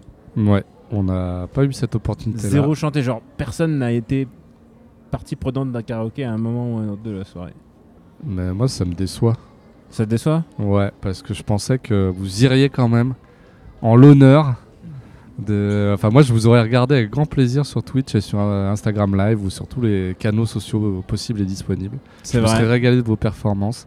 J'aurais pu analyser vos choix de chansons. J'aurais même peut-être même pu piloter la playlist à distance. Ah ouais, tu crois que t'aurais, t'aurais un compte Twitch pour- Ouais, j'avais t'aurais bah, mis- j'avais Hubert. J'aurais transféré. Bah, attends, ils ont oublié de mettre ça et tout. C'est ah bah, euh, Avant qu'on rentre dans le vif du sujet, ça me rappelle le- la conversation qu'on avait lors du spécial de, du RPU. C'est quoi la playlist idéale d'un karaoké Ah, la playlist idéale d'un karaoké, elle doit se conclure forcément, je pense, par Bohemian Bohemian Rhapsody, Rhapsody. quoi qu'il arrive. Voilà. Voilà, c'est Et elle doit Rhapsody. commencer, là aussi, mais c'est peut-être une marotte, par Don't Stop Me Now, sinon ça ne sert à rien. Donc, Don't Stop Queen ouvre et ferme le bal. D'accord. Voilà, après, bon, suivant l'assistance, si t'as des gages à donner, je sais qu'on avait donné à allumer le feu à Pipo Mantis et il s'en était tiré avec un grand brio avant de partir, je sais pas si tu te souviens. Ah oui, bah, il avait suffi d'une étincelle et euh, d'un rien d'un geste et d'un Une belle contact. chanson de Zazie. C'est vrai. Ouais. pas le footballeur évidemment. et euh, voilà, après moi je tu sais moi je suis très Wham, George Michael, euh, voilà, c'est euh, les Bengals dernièrement, Eternal Flame. Walk Et Like pas la Egyptian. reprise Atomic Kitten. Non, ah bah non. Ah Ah non. non, ça n'a rien à voir, c'est pas la même chose. C'est pas la même chose. Pour moi, le classique des classiques, c'est. Merde, euh, j'ai introduit. mais C'est euh, Backstreet Boys, quoi. oui, Tu oui. sais qu'on t'entendra pas. hein, tu- Hubert. Hubert. Hubert, il participe, mais c'est con, j'avais laissé mon micro, mais je en fait, c'était trop lourd, alors je, me suis... je l'ai laissé dans, le... dans la valise. Moi, il y a Backstreet Boys, et il y a. Ouais. Ah, ah, ah, on l'aura. Take On l'aura toujours à un moment ou à un autre. Ouais. Non, non, vraiment, il y a des, il y a des botches. Et puis surtout, euh, il y a forcément un moment où il est Britney, quoi. C'est vraiment Britney, c'est.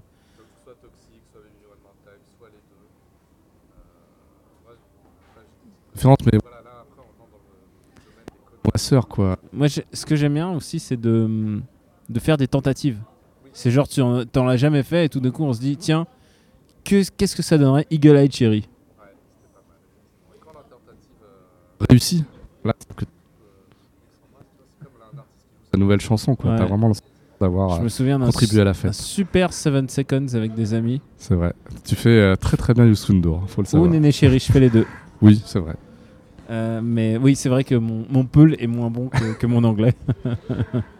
et, euh, et je voulais juste dire un truc s'il y a du bruit, c'est que c'est un, un podcast expérimental. Ah oui. On est à l'aéroport, c'est la première fois qu'on enregistre depuis Aneda. Parce que d'habitude on enregistre depuis la chambre d'hôtel, sauf que là l'hôtel j'ai passé mon temps à dormir, donc euh, malheureusement ça. Ah ouais, c'est vraiment. pas trouvé de il était si bien l'hôtel que tu t'es dit je vais, je vais Hmm. pioncer. Non. non, non. Enfin, c'était une très bonne, très bonne chambre, même si apparemment l'eau euh, radioactive laisse des plaques sur euh, les- la peau de certains, qui certains de nos collaborateurs, je ne sais pas. Mais voilà, ça, ça grimpe, ça grimpe. C'est la gangrène, en fait, il va falloir. Non, voilà, Hubert a beaucoup de plaques, le pauvre. Décidément. Il me fait peur. De tous les dangers, un peu. hein. Ouais, euh, l'alternance de déluge, Hmm. tempête, suivi de beau temps, caniculaire. C'était Hmm. assez exceptionnel hein, comme année. Est-ce que pour autant, en termes de jeu, en termes de Tokyo Game Show, est-ce que tu as eu ta dose? Non, absolument pas, parce que, enfin, ça vient aussi de deux facteurs. Ça vient du fait que les deux gros, les deux grosses nouveautés, du moins d'un point de vue, euh, d'un point de vue professionnel occidental, euh, voilà, Final Fantasy VII Remake et Project Resistance, on avait déjà pu y jouer largement avant. Donc du coup, quand tu viens sur place, bah, tu n'as pas cette découverte à faire. Et après, bah, tout ce qui pourrait être japonais intéressant, euh, comme Tales of Arise, il n'est pas là. Et donc, ben, Bah, Il te restera Yakuza. Quoi. il reste Yakuza 7, il reste Shin Sakura Taisen parce que tu as cette espèce de tu te dis ah peut-être ça y relance la franchise, ça va être euh, ça va être le retour en grâce de cette euh, grande euh, série héritée de la Saturne. Mais tu t'aperçois, alors pour Yakuza 7 c'est moins vrai parce qu'il tente un pari, mais pour Sakura Taisen tu t'aperçois que voilà, passer à l'action et délaisser le tactique, euh, t'as l'impression d'avoir un vieux vieux gameplay qui ne s'adresse pas forcément aux joueurs modernes quoi. Est-ce que les joueurs modernes ont envie d'un Yakuza RPG Je pense pas non plus, mais là on est dans une autre problématique, c'est qu'à partir de euh, si euh, Yakuza euh, Main plus le 0, plus les deux féodaux, plus les spin-offs PSP, à un moment il faut il faut changer, on peut plus. Enfin, moi déjà ça m'a fatigué dès le premier sur PS2, donc, tu sais très très vite. C'est vrai que toi, t'es pas un. je suis pas un Yakuza man, enfin j'ai j'ai adoré le premier parce que je trouvais que ça faisait. Tu sais moi je suis la patate à je suis très, euh, je suis très. Si c'est si c'est parfait, à quoi bon, à quoi bon enchaîner Tu vois, Metroid Prime 2, j'ai pas pu. Ouais. Euh, Toi, t'es un, t'es un one hit wonder. Pas forcément, mais je veux dire, Pour y a des jeux la- qui sont géniaux. Tu vois, comme Shadow of the Colossus 2, ça aurait pas de sens. Enfin, Ouais. non, mais jamais ils le feront. Mais c'est. T'as été, con- t'as été gâté quand même, c'est le salon des suites. Oui, Genre, le seul jeu qui est pas une suite, c'est euh, c'est Death Stranding. ouais, c'est vrai. Mais tu vois, si Death Stranding était parfait, ça va. À supposer que. Bah, ça me ferait chier que Death Stranding 2 soit directement derrière, en, en pré-production, tout ça pour. euh, de la cash machine, j'aime aussi l'originalité. Enfin, je dis ça, j'aime l'originalité, c'est facile à dire. Euh, voilà, il y a des suites que j'attends aussi forcément, mais euh, je trouve qu'il y a toujours beaucoup d'audace et beaucoup de, de récompenses à réussir un jeu sorti nulle part. Ok, Metroid Prime c'était dérivé de la série Metroid, mais ça réinventait tout. Euh, c'est ça, que, ça qui me plaît quand même euh, de, de retrouver ce- cette dose-là. Et à la japonaise, je te dirais que c'est quoi ton Chumoku title? Le, Euh, Chumoku, euh, donc Ouais, c'est le, le le jeu qui titre, t'a tapé dans les yeux. Le euh, bah, j'ai pas eu l'occasion d'y jouer, mais c'est vrai que Sorting Sentinels avait l'air très très joli de loin, d'autant que j'avais pas vu le prologue sous les yeux. Euh, et puis, et puis j'ai bien aimé Nioh 2, mais alors là aussi c'est vraiment la suite. Euh, C'est- euh, le- c'est c'est le vraiment la 1.5 suite de le suite. 1.5 avec transformation en fantôme japonais, euh, des contres ici ou là, toujours du loot à foison avec de- des armes violettes, des armes jaunes que tu équipes aussitôt. euh. Ouais, c'est faut fallait aimer le précédent, mais le précédent avait le mérite de l'originalité. Là maintenant qu'il l'a plus, je sais pas ce que ça va donner. Tu crois que ça va finir comme euh, les Dynasty Warriors? Il va en avoir un tous les, tous les ans Ah, et- je pense que ça met quand même plus de temps à passer la photocopieuse, j'espère du moins. Là en plus, tu as la possibilité Plus de d'avoir pages. Ah ouais. T'as la possibilité de jouer à 3 en coop, quasiment intégralement. C'était 2 Dans- dans le précédent, dans Nioh 2, ouais. Dans Nioh 2 Ouais, On peut jouer c'est en coop 3. J'ai pas, j'ai Bah, déjà, le premier, tu pouvais, c'était un peu chiant, mais ça marchait. euh, ça m'a permis de passer quelques boss comme ça au moment du test. Ah, hein, je- tu veux dire, ok, d'accord. euh, Oui, de l'invocation, euh, mais tu pouvais le faire quasiment. Après, le truc, c'est que Nioh est un jeu beaucoup plus chapitré que ne le sont les From Software. Donc, tu passes d'une zone à l'autre, ça se fait des petites missions. Et il n'y a pas cette espèce de continuité que tu retrouves dans les, dans les Souls qui fait l'intérêt du level design. design qui fait le- de- ouais. des Souls. Mais bon, ça reste, quand même, ça reste quand même une bonne alternative, je pense. En parlant de Souls, euh, on, a, on est sans, euh, sans nouvelles de, du prochain projet de From Software. Est-ce que tu crois qu'on l'aura l'année prochaine en jouable ici ou... Peut-être, ouais, peut-être, parce que c'est dans, dans le cycle. On a eu l'annonce à l'E3, euh, on aura forcément quelque chose. Jouable, j'en sais rien, parce que maintenant, même les gros gros titres sont pas forcément jouables comme ça. en salon En salon, c'est très. Pardon, désolé. Mm. Ça devient de plus en plus rare. Enfin, tu vois, les Death Stranding, euh, forcément, euh, il allait se réserver à autre chose. Euh, Alors, un autre moment. Est-ce que c'est pas ouf Death Stranding? Est-ce que c'est pas ouf de être si proche d'une sortie d'un jeu aussi gros, un jeu qui est attendu par autant de gens, et que pour l'instant, à part les, les, les- les deux journalistes amis dont, dont le visage a été scanné dans le jeu, personne n'y a touché. Même eux, ça se trouve, ils n'y ont pas- même pas touché, donc personne n'y a touché. Et Bah, là, on, on ouais, ça approche, là, c'est dans un mois, quasiment. et Un, on te un montre mois et demi. 45 minutes de, de quête FedEx, littéralement. T'as été un agent FedEx du futur. Bah oui, t'es un postier, ouais, effectivement. Mais euh, non, je m'inquiète pas parce que parce que c'est c'est pas une expérience que tu peux diluer sur une démo de salon comme ça, euh, un quart d'heure où on va dire tu vas à un point A, un point B, ça n'aurait pas d'intérêt. De la même manière que Project Resistance, tu peux pas te le résumer à une seule session multi, tu vois. Il faut quand même euh, avoir tous les points de vue pour voir l'intérêt du jeu. Et euh, ok, on peut te, montrer la boucle de gameplay, mais ce qui est important, c'est la manière dont elle va se, dérouler, s'étendre sur plusieurs, plusieurs minutes, plusieurs heures.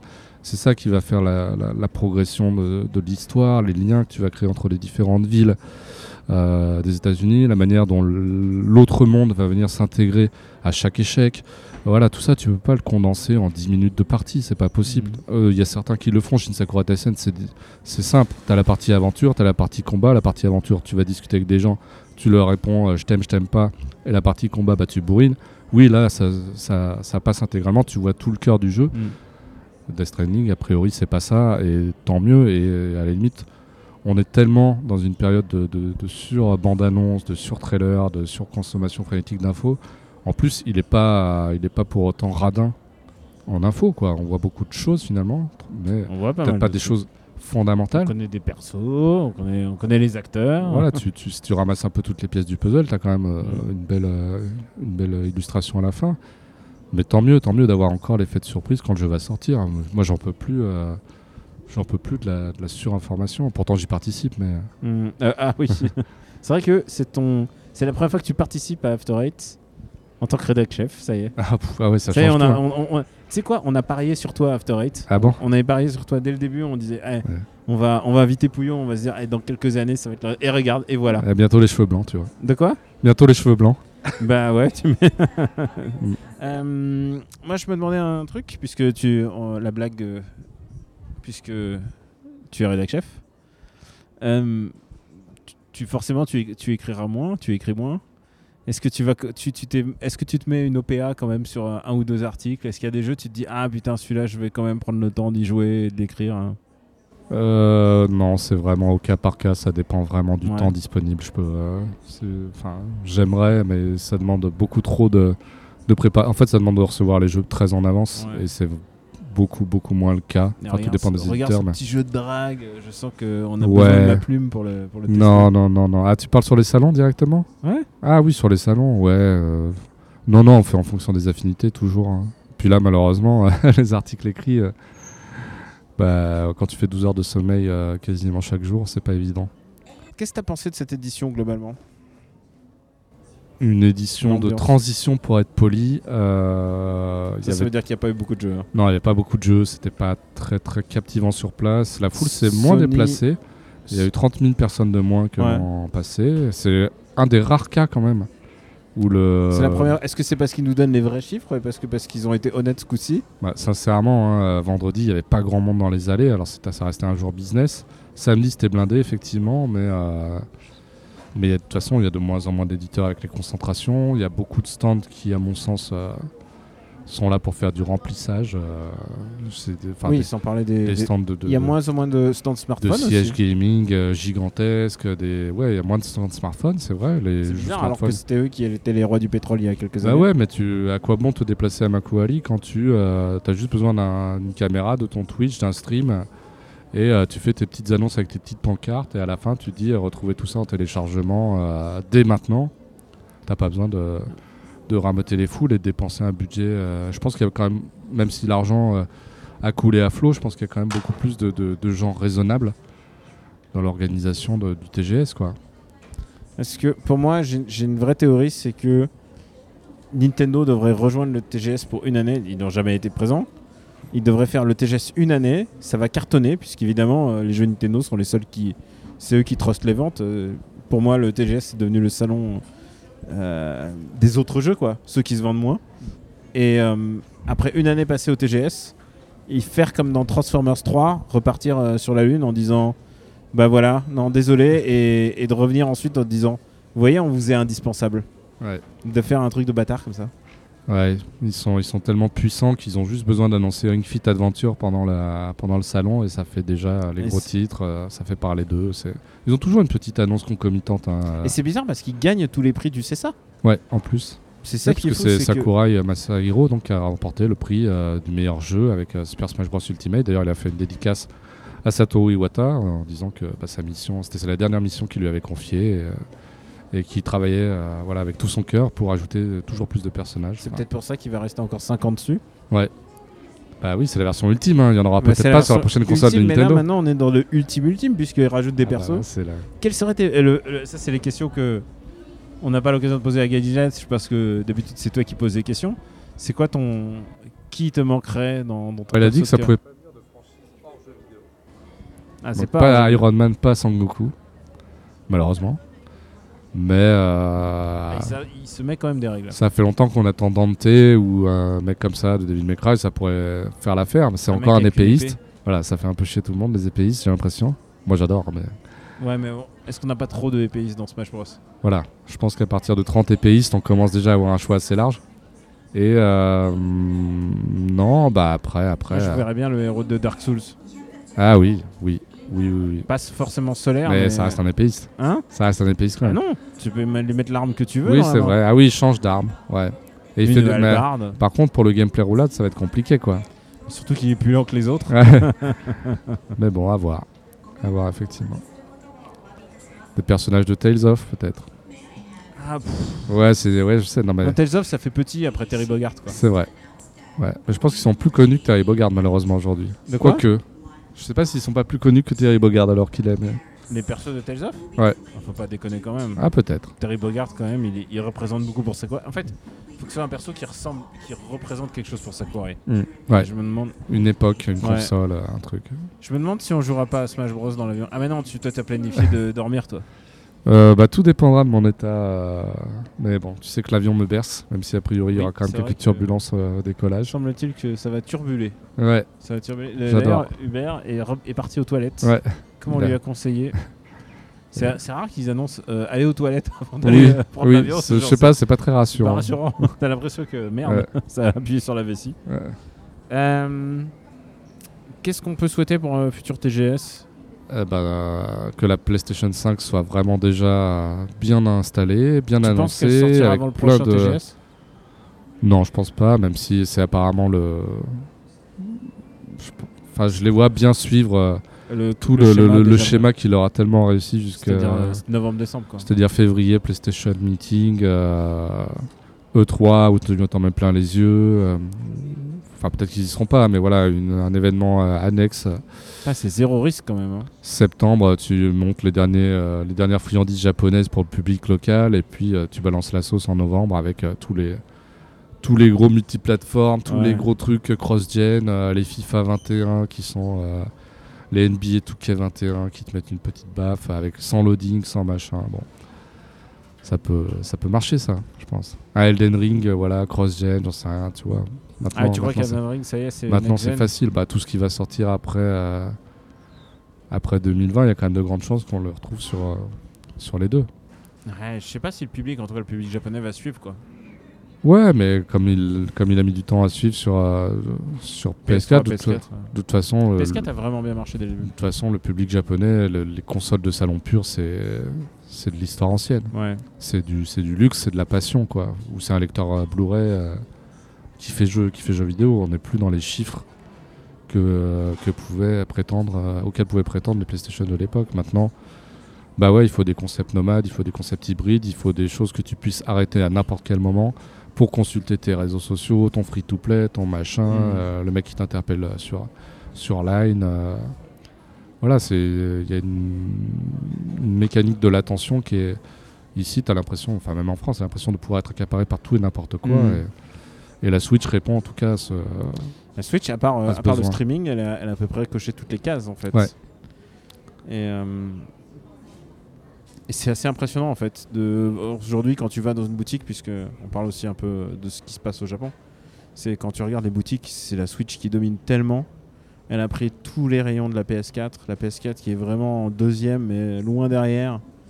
Et, euh, et les autres qui existent quasi- pour ainsi dire pas. Mm. La 3DS qui est, qui un tout petit rayon de survie, mais sinon c'est que la Switch partout. Ouais. C'est assez impressionnant. C'est genre vraiment il y a un retour de, de bâton. C'est la première fois que Nintendo domine autant une situation. Ah, tu sais, j'ai toujours cru moi, donc euh, quoi qu'il arrive. Pourquoi les, les, c'est les signaux de c'est les Ouais, fameux les signaux signaux étaient. Ils étaient ouverts. Pas les signaux des Joy-Con, mais sinon ça c'était plutôt pas mal. Ah oui, tu vas te prendre la Switch Mini? Non. On la manque à deux jours là. non, non, non, non. Non? Non, non, bah là, le principe de la Switch, et moi ce qui m'intéresse, c'est le côté hybride. Si tu as plus ça, bah, S'il y a plus l'hybride, si si ça, elle ne switch c'est- pas. c'est une jolie portable, mais euh, ouais, ce qui me fait kiffer, c'est vraiment de. de- Il y a certains jeux qui se prêtent beaucoup plus euh, au gameplay canapé et d'autres qui. Bah ouais. Voilà. C'est clair. Et c'est ça qui fait vraiment l'intérêt de la console. Et c'est ça qui marche au Japon surtout. Euh, bah, je pense qu'on a fait un bon bout, ça te va comme ça? Bah ouais, ouais, je- ma voix a tenu. Ah, donc, et euh, non, il y a deux, Ah, trois trucs sur lesquels je, je, je- je vais revenir, j'attends la fin de l'annonce. Pouillot, tu me faisais la remarque juste avant. Les compagnons. les compagnons, maintenant, il y a leur compte Twitter euh, dans les, les différents articles qui les mettent en scène. Ouais, des articles qui sont postés euh, aussitôt le salon terminé. hein. Ça, vraiment, Un dimanche soir. Enfin non, c'était la dernière partie qui était postée hier parce qu'il y en a eu tout au long de. Il y a un mec donc dont le boulot chez Famitsu consiste à aller voir, euh, prendre deux trois les photos de chacune, prendre le compte Twitter et aligner tout ça dans une page euh, à rallonge et voilà. et C'est son boulot. C'est son, taf. boulot, c'est son taf. Est-ce euh. que tu as déjà vu les otaku des, des compagnons C'est les mecs, tu les reconnais hein, tous. Ah bah oui, tu les vois tous les ans. suite. Ouais. Ils ont en général des bandanas, des grosses lunettes. Mm. Et euh, ils suivent énormément. Je, je veux pas faire de généralité, mais ils se donnent à fond à la tâche. Et les mecs euh, prennent en photo les compagnons le jour 1, le jour 2, le jour 3, et ensuite ils reviennent le jour 4 avec leurs photos imprimées pour se les faire dédicacer. Ouais. C'est ultra impressionnant. Donc ouais, les, donc les, les hôtesses, hein, euh, bah, ça reste le quasiment le. Quoi qu'en Allemagne, il me semble qu'il en reste encore, mais ça reste euh, oui, un salon où c'est une institution et c'est pas prêt de bouger, je pense. Alors ils essayent de mettre parfois des mecs, hein, ceci dit. Oui, oui, mais eux, ils ont pas leur compte Twitter en tout cas. Ils ont pas leur, ils ont pas de compte euh, Twitter. Ils sont, Ouais. ils sont Merde. persona non grata. C'est ce qu'on dit, euh, c'est le fameux hashtag le Japon. Ouais, c'est un peu hashtag le Japon. C'est un peu hashtag le Japon. C'est la conclusion qu'on va se donner. On se donne rendez-vous pour Gaijin Dash. Allez. Est-ce que ça t'a plu au moins de faire des Gaijin Dash cette ouais, ouais, non, de- mais euh, on a pu faire plein de, plein de choses. Vraiment. Et puis GG Hubert qui a réussi à les monter extrêmement vite et elle a tu dis ça proposé. parce qu'il est revenu des Je toilettes. dis ça, ouais, parce que sinon j'aurais rien dit, tu penses bien. Mais euh, ouais, grâce, à, grâce au travail commun même de la rédaction et tout le monde, on a pu proposer un, un bon salon dans des conditions euh, finalement assez, euh. Non pas difficiles, mais euh, un peu différentes de d'habitude. Ah, la prochaine fois on s'organisera. On va, on va te faire des petites plages de repos avant. Ouais, non, mais la prochaine On fois, j'espère va- bien que je serai pas malade et que j'aurai pris mes médicaments, ce sera plus On va, on va faire une, euh, on va tourner comme, euh, comme, on faisait, comme on faisait certaines années d'ailleurs. Mm. Enfin, il y a plein de méthodes de, de pour, pour t'économiser en fait. C'est surtout ça. Ouais, Faut non, mais l'an prochain, je me fais paniquer deux fois. De quoi? Je me fais paniquer deux fois. Un chevalet d'or ne se fait paniquer deux fois.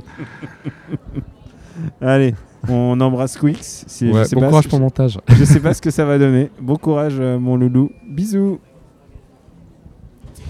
Tu veux dire un mot, Hubert? Zizi. T'as pas honte? Tu sais qu'on a vraiment beaucoup d'audience hein, pour. euh, Une production RPU.